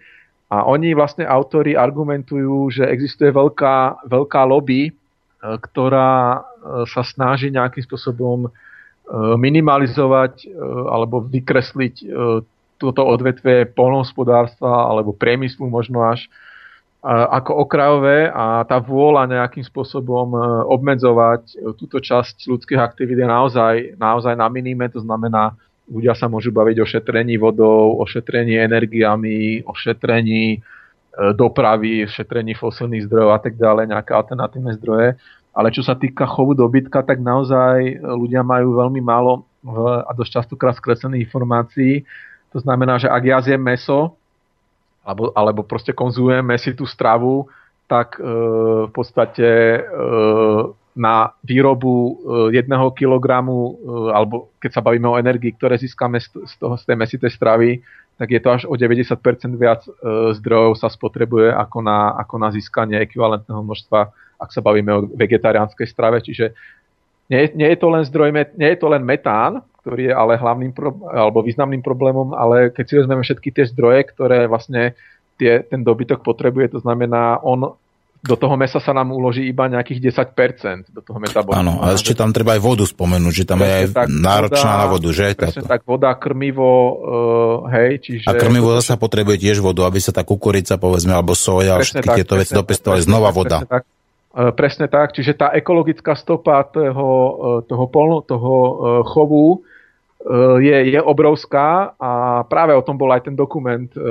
že vlastne veľmi málo sa o tom hovorí a málo kto je chce alebo nejakým spôsobom, dokonca aj ekologické organizácie ako Greenpeace a tak ďalej, tak aj oni pomerne častokrát sa stane, že, že tá ich nejaká agenda, hej, táto upozorňovanie na, na tento fakt je, je častokrát možno menej, menej adekvátny, ako by sa vyzna, ako by vyžadovalo tá, ten význam práve tohto, tohto odvetvia. To znamená, nie je to len metán, ale práve tie dodatočné zdroje, ktoré sa okolo toho točia a naozaj ten význam, význam je, je obrovský. Druhá vec je, že ako veľmi ľudia by boli ochotní minimalizovať, povedzme, stravovacie zvyky, ale určite nemusíme sa baviť veľmi o tom, že pokles konzumácie mesa má aj mnohé pozitívne zdravotné e, efekty. Hej, vieme, neviem, či ste videli dokument uh, ako, ako jedol iba, iba McDonald's. Áno, samozrejme, Super Size Me, áno, to, to bolo, to, to, to,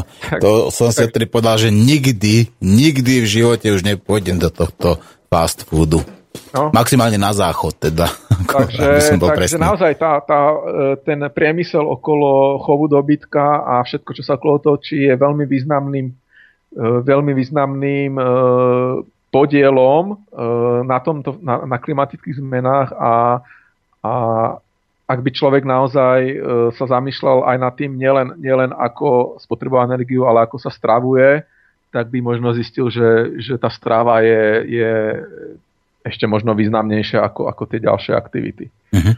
Nož, pán doktor, spravíme si ďalšiu prestávočku, tentokrát zasa hudobnú a potom by sme dokončili tú klimatickú konferenciu v Paríži no. a zodpovieme teda aj otázky našich poslucháčov, ktoré tuto už nám postupne nabiehajú na e-mail a samozrejme, čím ich bude viacej, tým lepšie, pretože pevne verím, že a naši poslucháči sa zaujímajú o to, čo sa deje vo svete a práve preto nás počúvajú. Pán doktor, zostanete prosím nás na linke a počúvate spolu s našimi poslucháčmi Žentour a máme svý názory.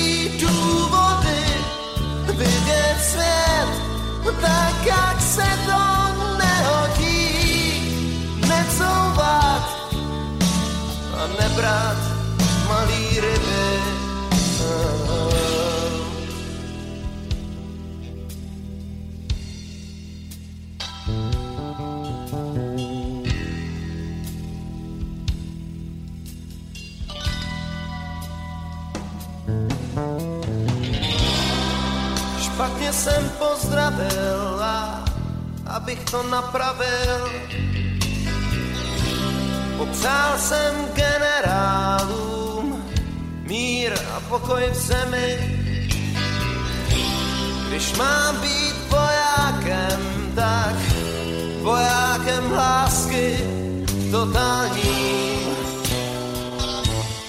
nasazením. Máme svý názory, máme svý vlastní cíle navzdory, máme sny a právo dělat chyby.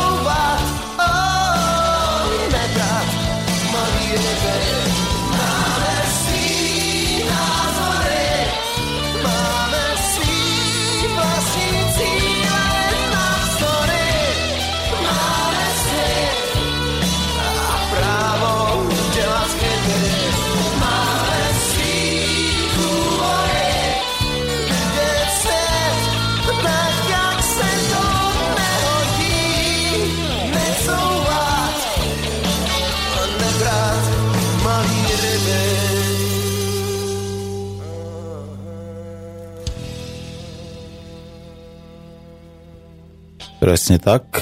Nemali by sme brať malé ryby, aby mohli pekne narásť a rozmnožiť sa a prípadne aj dokonať svoje produkčný cyklus tam, kam patria, čiže v tom svojom vodnom kráľovstve. No ale my sa nebavíme tentokrát o rybách, ale bavíme sa o klimatickej zmene a bavíme sa s pánom doktorom Alexandrom Áčom z Centrumu z Centra pre výskum globálnej zmeny Akadémie Českej republiky. Pán doktor, klimatická konferencia v Paríži mala teda nejaké relevantné výsledky? Môžeme teda povedať, že sa tam niečo konečne už zmenilo, že prišiel nejaký čas, kedy začneme nejakým spôsobom spolupracovať na to, aby sme zastavili ten globálny úpadok, ktorý tu je vo všetkých sférach našej spoločnosti? Ja, by som, ja by som bol veľmi rád, keby k tomu došlo, ako som povedal, určité, určité pozitívne alebo v určitom smere nejaké také náznaky sa objavujú, keď spomeniem napríklad dohodu medzi Spojenými štátmi a Čínou, ktoré sa zaviazali, že do roku 2030 znížia svoje emisie o určité percento čo sa dá vnímať, aspoň teda, aspoň, že to hovorili, lebo častokrát sa stane aj to, že, že ani, ani slovne sa, sa nič také nedeje. E, na druhú stranu e, vyjadrení o tom, e, čo by sa chcelo, alebo čo by sme mali, alebo čo, čo, čo sa snažíme robiť, je jedna vec. A reálna politika, teda to, čo sa deje, je vec, niečo úplne celkom iné. To znamená, americký prezident, ako už som spomínal, niekoľkokrát sa vyjadril, že klimatická zmena je najväčšou hrozbou v podstate dlhodobého nejakého zatrvania na tejto planete. E, na druhú stranu, ak sa pozrieme na to, čo sa reálne deje, e, tak, tak, sa, tak sa vo veľkom e, ťažia nekonvenčné zdroje. Vlastne ťažba ropy rekordne stúpa v Amerike. Otázka je zase za akú cenu a tak ďalej, ale to je teraz vedľajšie. Čiže tá reálna politika je, je niečo celkom iné ako to, čo sa hovorí. Dokonca by som povedal aj to, že čím viac čím viac sa blížime naozaj k tomu, e, k tej konferencii a k tým naozaj nejakým záväzným opatreniam, tým väčší tlak bude raz na to, aby sa naozaj nič, nič neprijalo. Média vlastne takmer vôbec už neinformujú, uh, aspoň teda tie u nás, ale ani v Českej republike, uh, o nejakých tých vyjadreniach, ktoré na adresu klimatické zmeny existujú. To znamená, Dôležitejšie sú automobilky a kto koho zamestnajú a, v akom množstve a koľko na tom zarobíme a tak ďalej. Čiže aj tá úloha médií, médií je veľmi nešťastná v tomto smere.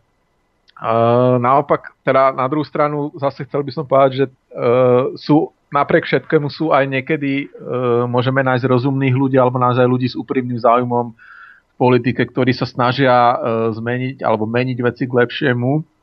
Uh, na úrovni európskej politiky Európa, Európa dlhodobo proklamuje a naozaj aj legislatívne zase sme tu mali určité príklady Európskej únie, kedy, kedy tie jej opatrenia sú veľmi nešťastné a kontraproduktívne.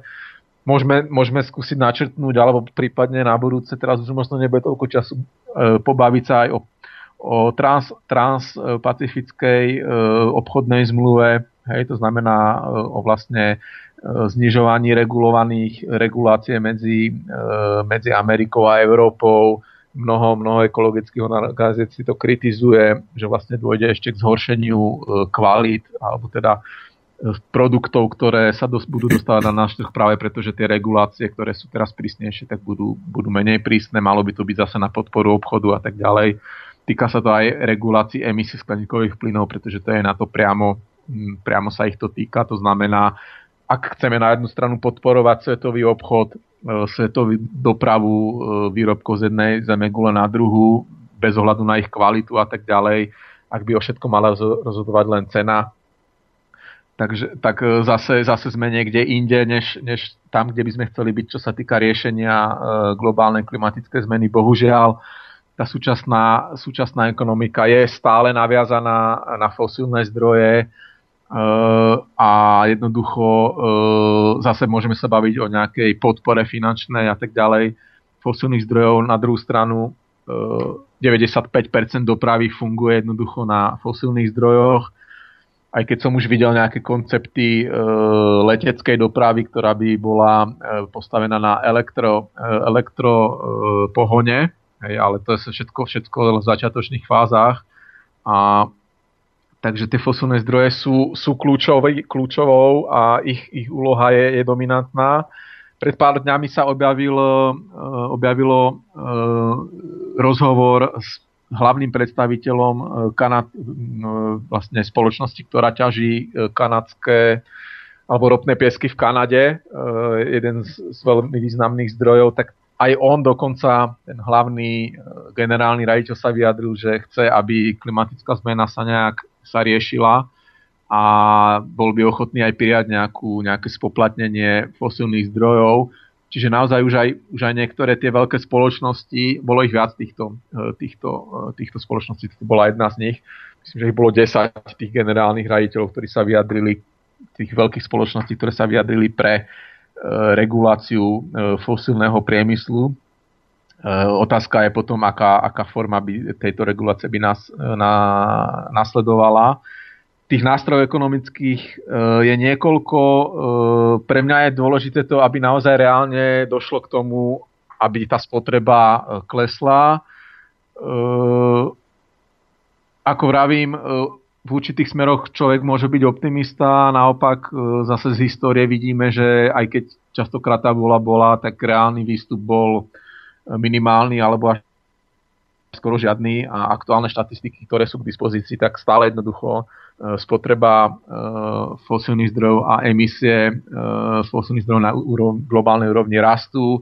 Minulý rok bol zaznamenaný mierny, mierny optimizmus, kedy podľa aktuálnych štatistík sa zdá, že v roku 2000 2014 e, tá spotreba fosílnych zdrojov bola rovnako, rovnaká ako v roku 2013 a zároveň globálna ekonomika vzrástla, ale zase existujú kritici e, tých štatistík, že napríklad Čína, e, v Číne sa není jasné, či naozaj došlo k poklese spotreby uhlia.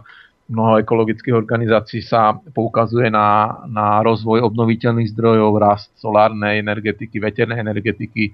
To všetko je pozitívne, ale pre nás ako zastavenie rastu je, prvý, je to len prvý krok, to znamená aj v prípade, že by sa podarilo naozaj zastaviť ten rast a prijať tú legislatívu, tak my naozaj musíme, naozaj musíme sa dostať do bodu, kedy vlastne všetky emisie e, z výroby energie z fosilných zdrojov budú, budú na nule v priebehu nejakých 40-50 rokov. To znamená, že e, a ja by som sa toho mal ešte dožiť E, veľká väčšina mladých ľudí dnes by sa mala dožiť stavu, kedy v podstate už nebude používať vôbec e, energiu z ropy, uhlia ani zemného plynu, čo je naozaj, naozaj veľmi obrovská, obrovská výzva pre celú spoločnosť a myslím si, že každý z nás, každý z nás by mal byť súčasťou toho riešenia a v opačnom prípade potom skôr predstavuje súčasť problému, to znamená, ak, ak niekto naozaj nejakým spôsobom E, není, není schopný alebo e,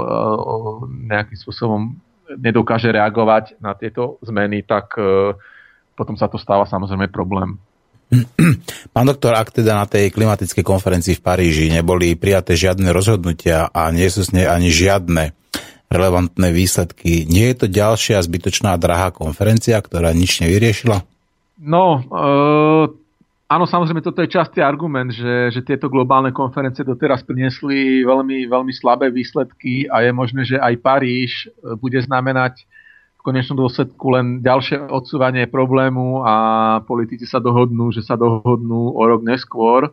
Ale ako vravím, e, tento rok je naozaj posledným rokom, kedy my ako spoločnosť máme šancu Eh, aspoň, aspoň, aspoň sa pokúsiť o riešenie. Nevrajím, že sa nám to podarí, ale aspoň, aspoň, eh, aspoň taká drobná, drobná nádej, že ľudstvo má nejakú akú takú aspoň snahu riešiť problémy, ktoré, ktoré ohrozujú vlastne jeho, jeho prežitie. A to hovorím, to hovorím bez preháňania. Myslím prežitie v súčasnej podobe, alebo aspoň v podobe, ktorá sa podobá tej súčasnej. Takže aj keby naozaj nedošlo hneď k nejakým zásadným zmenám v emisiách, ale minimálne, ak by sa prijali nejaké záväzné e, legislatívne opatrenia, e, či už na európskej, ale primárne na globálnej úrovni. To znamená, že ak, sa, ak budú záväzne legislatívne vymahateľné e, postihy v prípade, že sa tieto nejaké sluby alebo teda záväzky nenaplňa, tak to by som, to by som príjmal ako, ako dôležitý výsledok a po, ak sa zapojí do toho aj priemysel, to znamená veľké e, ropné spoločnosti a uholné spoločnosti a korporácie, tak e, pretože bez nich to nepôjde. To znamená, ak, e, ak nezapojíme naozaj veľké, veľké spoločnosti, tak bežný spotrebiteľ potom e, veľmi toho neovplyvní. Tým nechcem povedať, že sam, ako som už naznačil, každý z nás je súčasťou riešenia, respektíve potom aj problému, ale primárne my potrebujeme dostať pod, pod tú legislatívu týchto veľkých hráčov, ktorí vlastne z toho všetkého ťažia, profitujú, majú zisky a tak ďalej,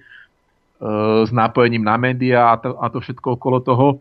Takže si myslím, že e, takto, e, na základe minulých skúseností som skeptický, ale na druhú stranu určité, určité drobné e, alebo určité zmeny k lepšiemu sa dajú pozorovať minimálne v tej retorike. To znamená, v tom, že naozaj ak by politici sa dohodli, tak, tak aj ten biznis sa bude snažiť tomu prispôsobiť a, a nebude sa snažiť povedzme nejak zľahčovať tú tému. Čiže naozaj, aj keď ja hovorím o tom, o tom mlčaní médií, že na jednu stranu o tej klíme sa až tak nehovorí, ale zase to není prípad, povedzme, svetových médií, pretože napríklad v Británii teraz Guardian, ak, ak, ak možno sledujete, tak Guardian má veľkú kampaň ohľadom klimatickej zmeny.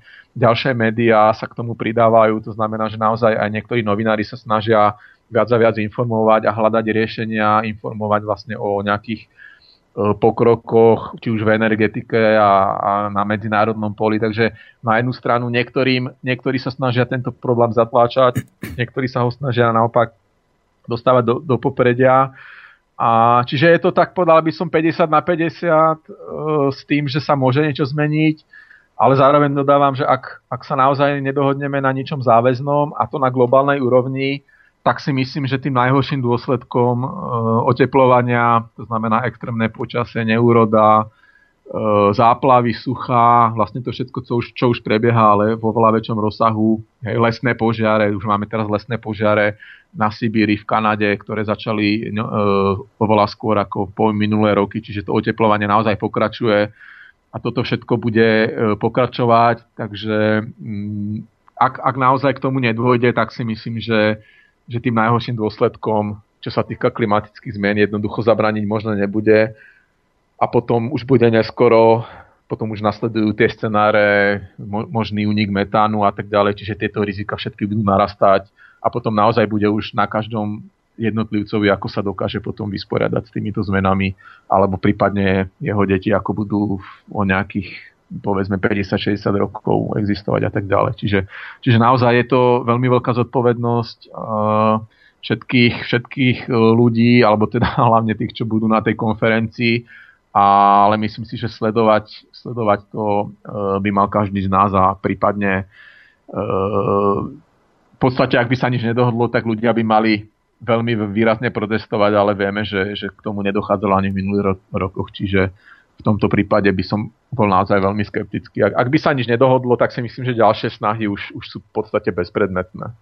Už e, prichádza posledná otázka z mojej strany a potom budeme odpovedať na otázky našich poslucháčov. A kedy sa chystá ďalšia konferencia a kde bude a má vôbec význam teda robiť takéto konferencie, keď v podstate už e, x rokov sa robia a nikdy nič nevyriešili? Áno, e, no tak tá najbližšia bude práve ten spomínaný Paríž, bude to v decembri Uh, a oni sa konajú každý rok, tieto globálne. Uh, ja by som odpovedal následovne, ak, ak uh, je to podobne ako s tými klimatickými správami, pretože tie už takisto vychádzajú nejakých 15 rokov a vždy sa povie, že áno, ľudia sa ľudia sú dôležitým faktorom a je potreba s tým niečo robiť. Čiže veda ako taká už nám nič nové nepovie. Oni nám len, veci nám len povie, treba ešte viac znižiť emisie alebo niečo také, ale nič nové sa nedozeme. Takže by som na to odpovedal tak, že ak sa v tom na tejto najbližšej konferencii v Paríži koncom roka, to znamená nejakých 5-6 mesiacov, e, nič nedohodne. Ja teda ešte pôjdem e, začiatkom tohto budúceho mesiaca do Prahy na rokovanie, ktoré sa bude práve týkať prí, e, príprav na túto konferenciu, tak uvidím, možno tam nejaké nové informácie sa dozviem, ale tiež veľmi od toho veľa nečakám. Takže ak, ak by sa nič na tomto najbližšom nedohodlo, tak si myslím, že ďalšie konferencie sú naozaj vyhadzovaním, vyhadzovaním peňazí a možno by bolo lepšie investovať do nejakých opatrení na prispôsobenie sa týmto zmenám. Čiže naozaj tento Paríž, čo bude, tak vnímam ja osobne zo svojho pohľadu ako jedna z tých posledných, alebo vôbec posledná možnosť, kedy máme ako ľudstvo príležitosť ukázať, že, že máme aspoň, aspoň sa pokúsime o, o nejaké riešenie. Uh-huh. No, poďme na otázky našich poslucháčov, takže Peter Slovák sa pýta. Pozdravujem vás. Sú názory, že destabilizácia a lokálne vojny sú plánované ako cieľ. Snahou bude na nich zarábať, nakoľko USA majú 50% svojho HDP z vojenského priemyslu, lokálne vojny sa dostávajú do Európy. Čo hovoríte na túto otázku? Uh, áno, objavujú sa, objavujú sa takéto názory.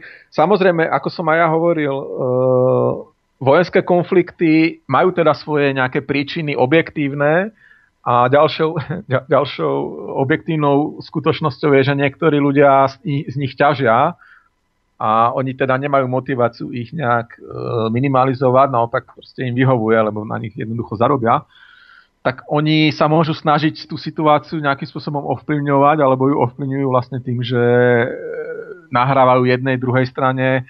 Áno, existujú názory, že v podstate, čo sa týka Ukrajiny, tak e, americká strana nejakým spôsobom v podstate sa snaží e, tú informačnú vojnu viesť v tom, v tom štýle, že v podstate stavia Rusko proti Európe a vlastne proti našim vlastným záujmom, pretože Európa je obchodným partnerom Ruska a v podstate celým tým konfliktom ukrajinským stráca hlavne Európa a, a Amerika by z neho skôr ťažila, čo sa týka potom nejakých geopolitických dôsledkov. Na druhú stranu, ak ste zachytili, tak teraz pred, uh, myslím, že to bolo minulý týždeň, tak John Kerry uh, bol na návšteve v Rusku, veľmi sa to nemedializovalo, ale môže to naznačovať smer, že vlastne Amerika si nejakým spôsobom začína uvedomovať, že Ukrajina asi není ten najväčší problém svetový v súčasnosti a skôr ustupuje od nejakých vojenských ambícií, takže možno tu by sa dalo vidieť to trošku optimisticky takisto, že nakoniec k nejakej tej,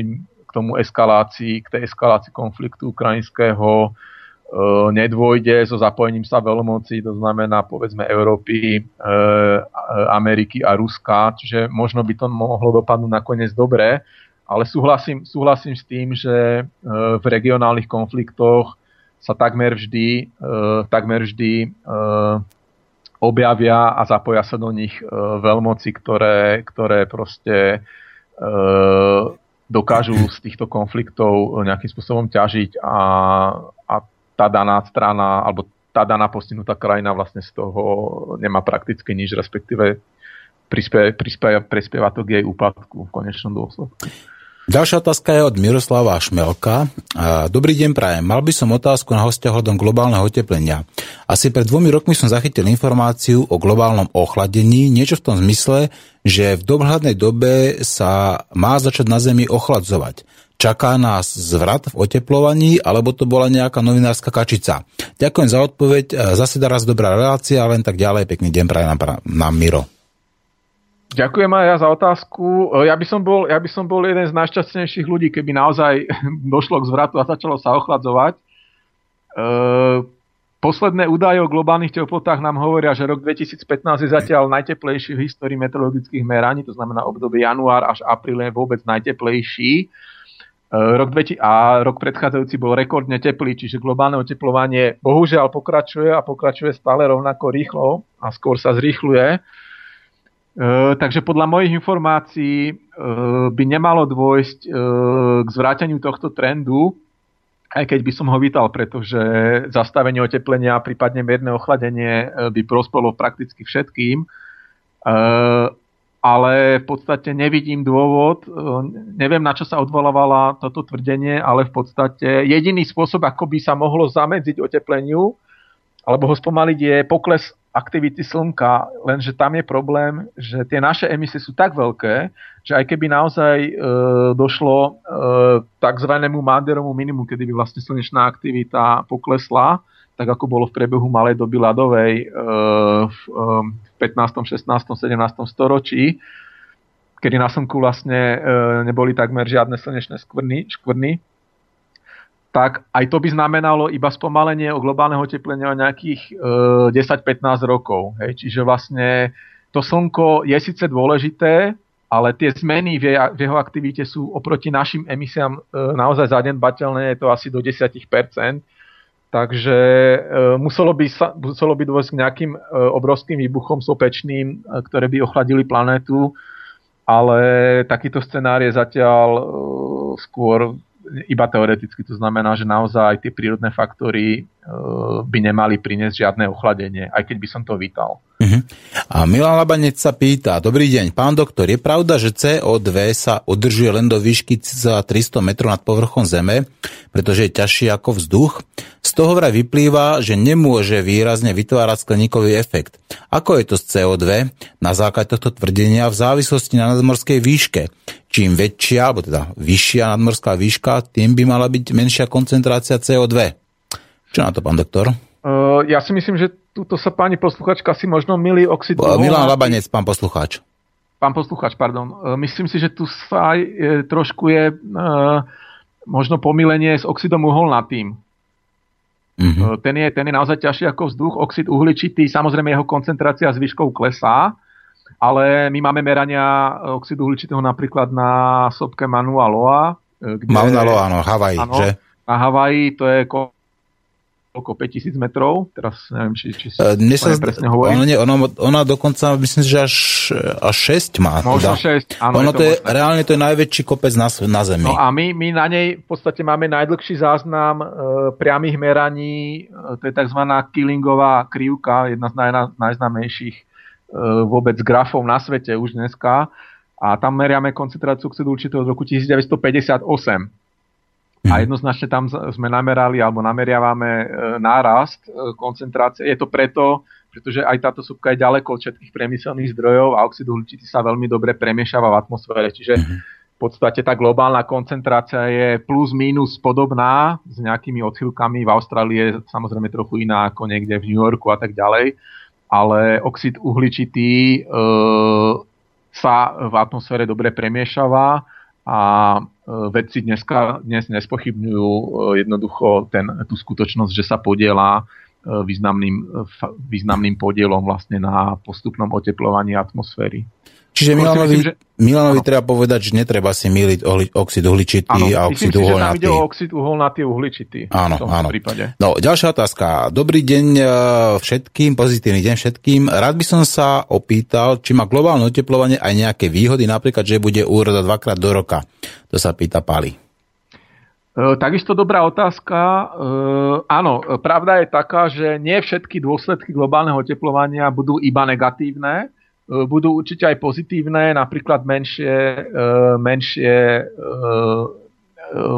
vpády arktického vzduchu, hej, že nebudú nejaké 30-40 stupňové teploty, zase v zime, ak je človek bez, bez domova, tak nízke teploty, jednoducho v zime ľudia takisto umierajú na následky veľkých poklesov teplot, čiže toto je určite pozitívne. Čo sa týka úrody, tak e, v niektorých oblastiach, a čo sa týka niektorých plodín, naozaj môžeme zaznamenávať e, vyššie výnosy, ale to predpokladá, že bude dostatok vody a dostatok živín. To znamená, e, niečo takéto vyžaduje zároveň dostatok ďalších zdrojov, takže hlavný problém s úrodou celkovo je ten, že, že bude nedostatok vlahy. Takže áno, vysoké teploty ako také nie sú problém, ak, ak máme aj dostatok ďalších e, potrebných e, zdrojov, ktoré vlastne No. zabezpečia tú úrodu. No, najdôležitejší zdroj je predsa voda. Bez vody nie je tak. život, takže tá čistá voda a hlavne tá sladká voda, tak je v podstate dôležitá pre nás všetkých, veď my sme voda.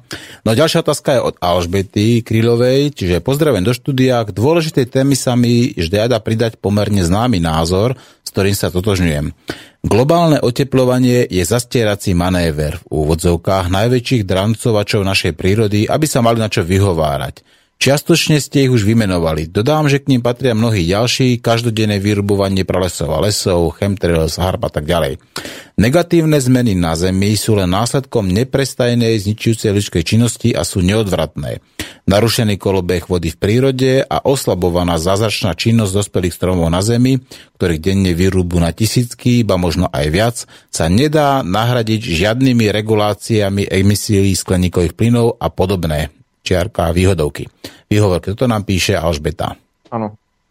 Uh, ja úplne súhlasím s tým, že, úplne súhlasím s tým, že klimatická zmena uh, je iba jeden, jeden z aspektov vlastne našej neudržateľnej spotreby, to znamená odlesňovanie uh, v, Bra- v amazonských lesoch, v Indonézii, ja neviem, v ďalších tropických v Afrike a tak ďalej je obrovský problém znečisťovania atmosféry uh, nielen leteckou dopravou, uh, ale vlastne ďalšími, hej, spalovanie uhla má ďalšie negatívne e, javy.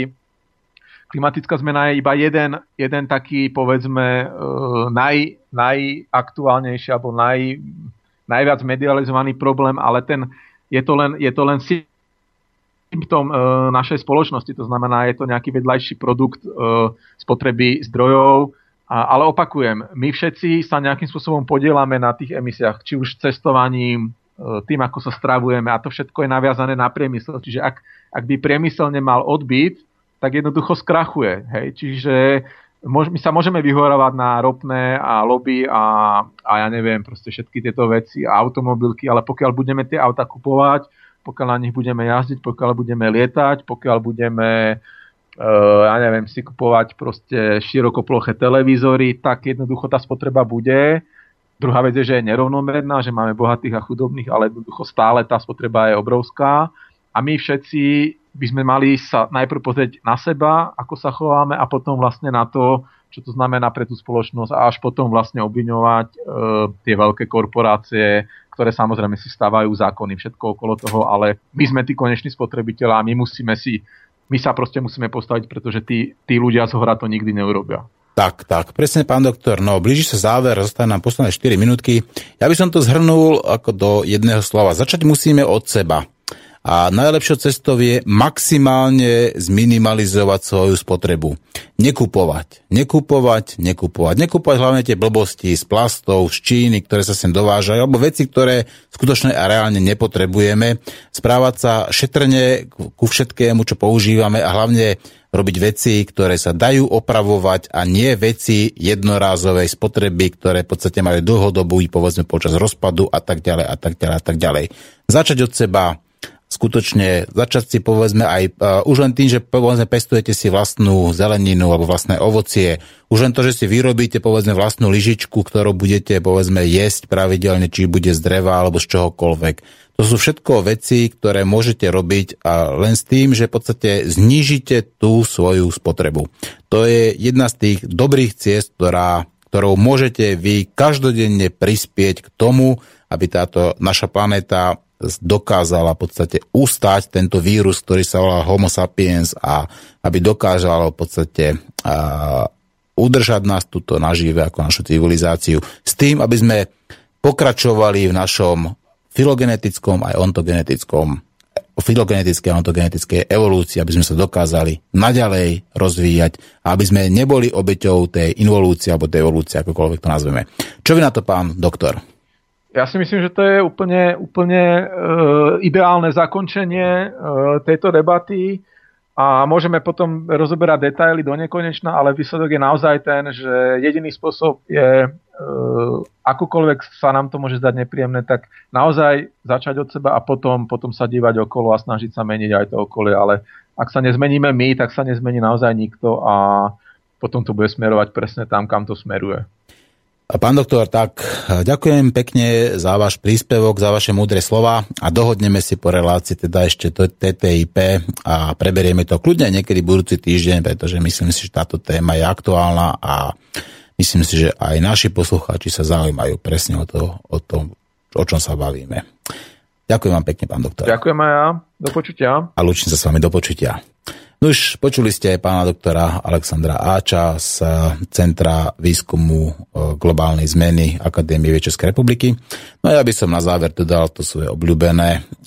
Tie klamstvá, ktoré tuto povedzme šíria sa z mass médií, a to je napríklad aj legalizujú sú slovenská justícia, súdnictvo. Jeden z takých tých jednoduchých a najznámejších klamstiev je práve konope.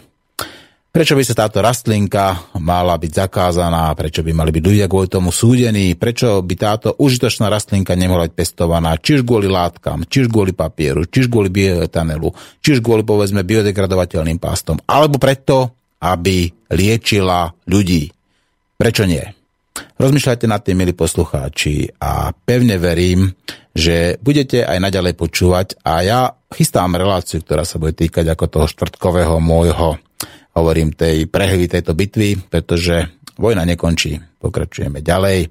Bojovať nebudem takým spôsobom, ako to očakávajú možno práve aj tí sudcovia, alebo ktorí to čakajú, tí ľudia z tej druhej strany barikády, ale určite spravím všetko preto, aby sme spoločne, nenásilnou formou dokázali zmeniť tento systém tak, aby bol konečne humánny. Aby ľuďom sa v ňom žilo dobre, ale nie len ľuďom, pretože nie sme tu predsa sami. Máme tu okolo seba aj iné bytosti, ktoré sú rovnako závislé na vode, ako sme my. Ľučte sa vám Martin Urminský. Majte sa.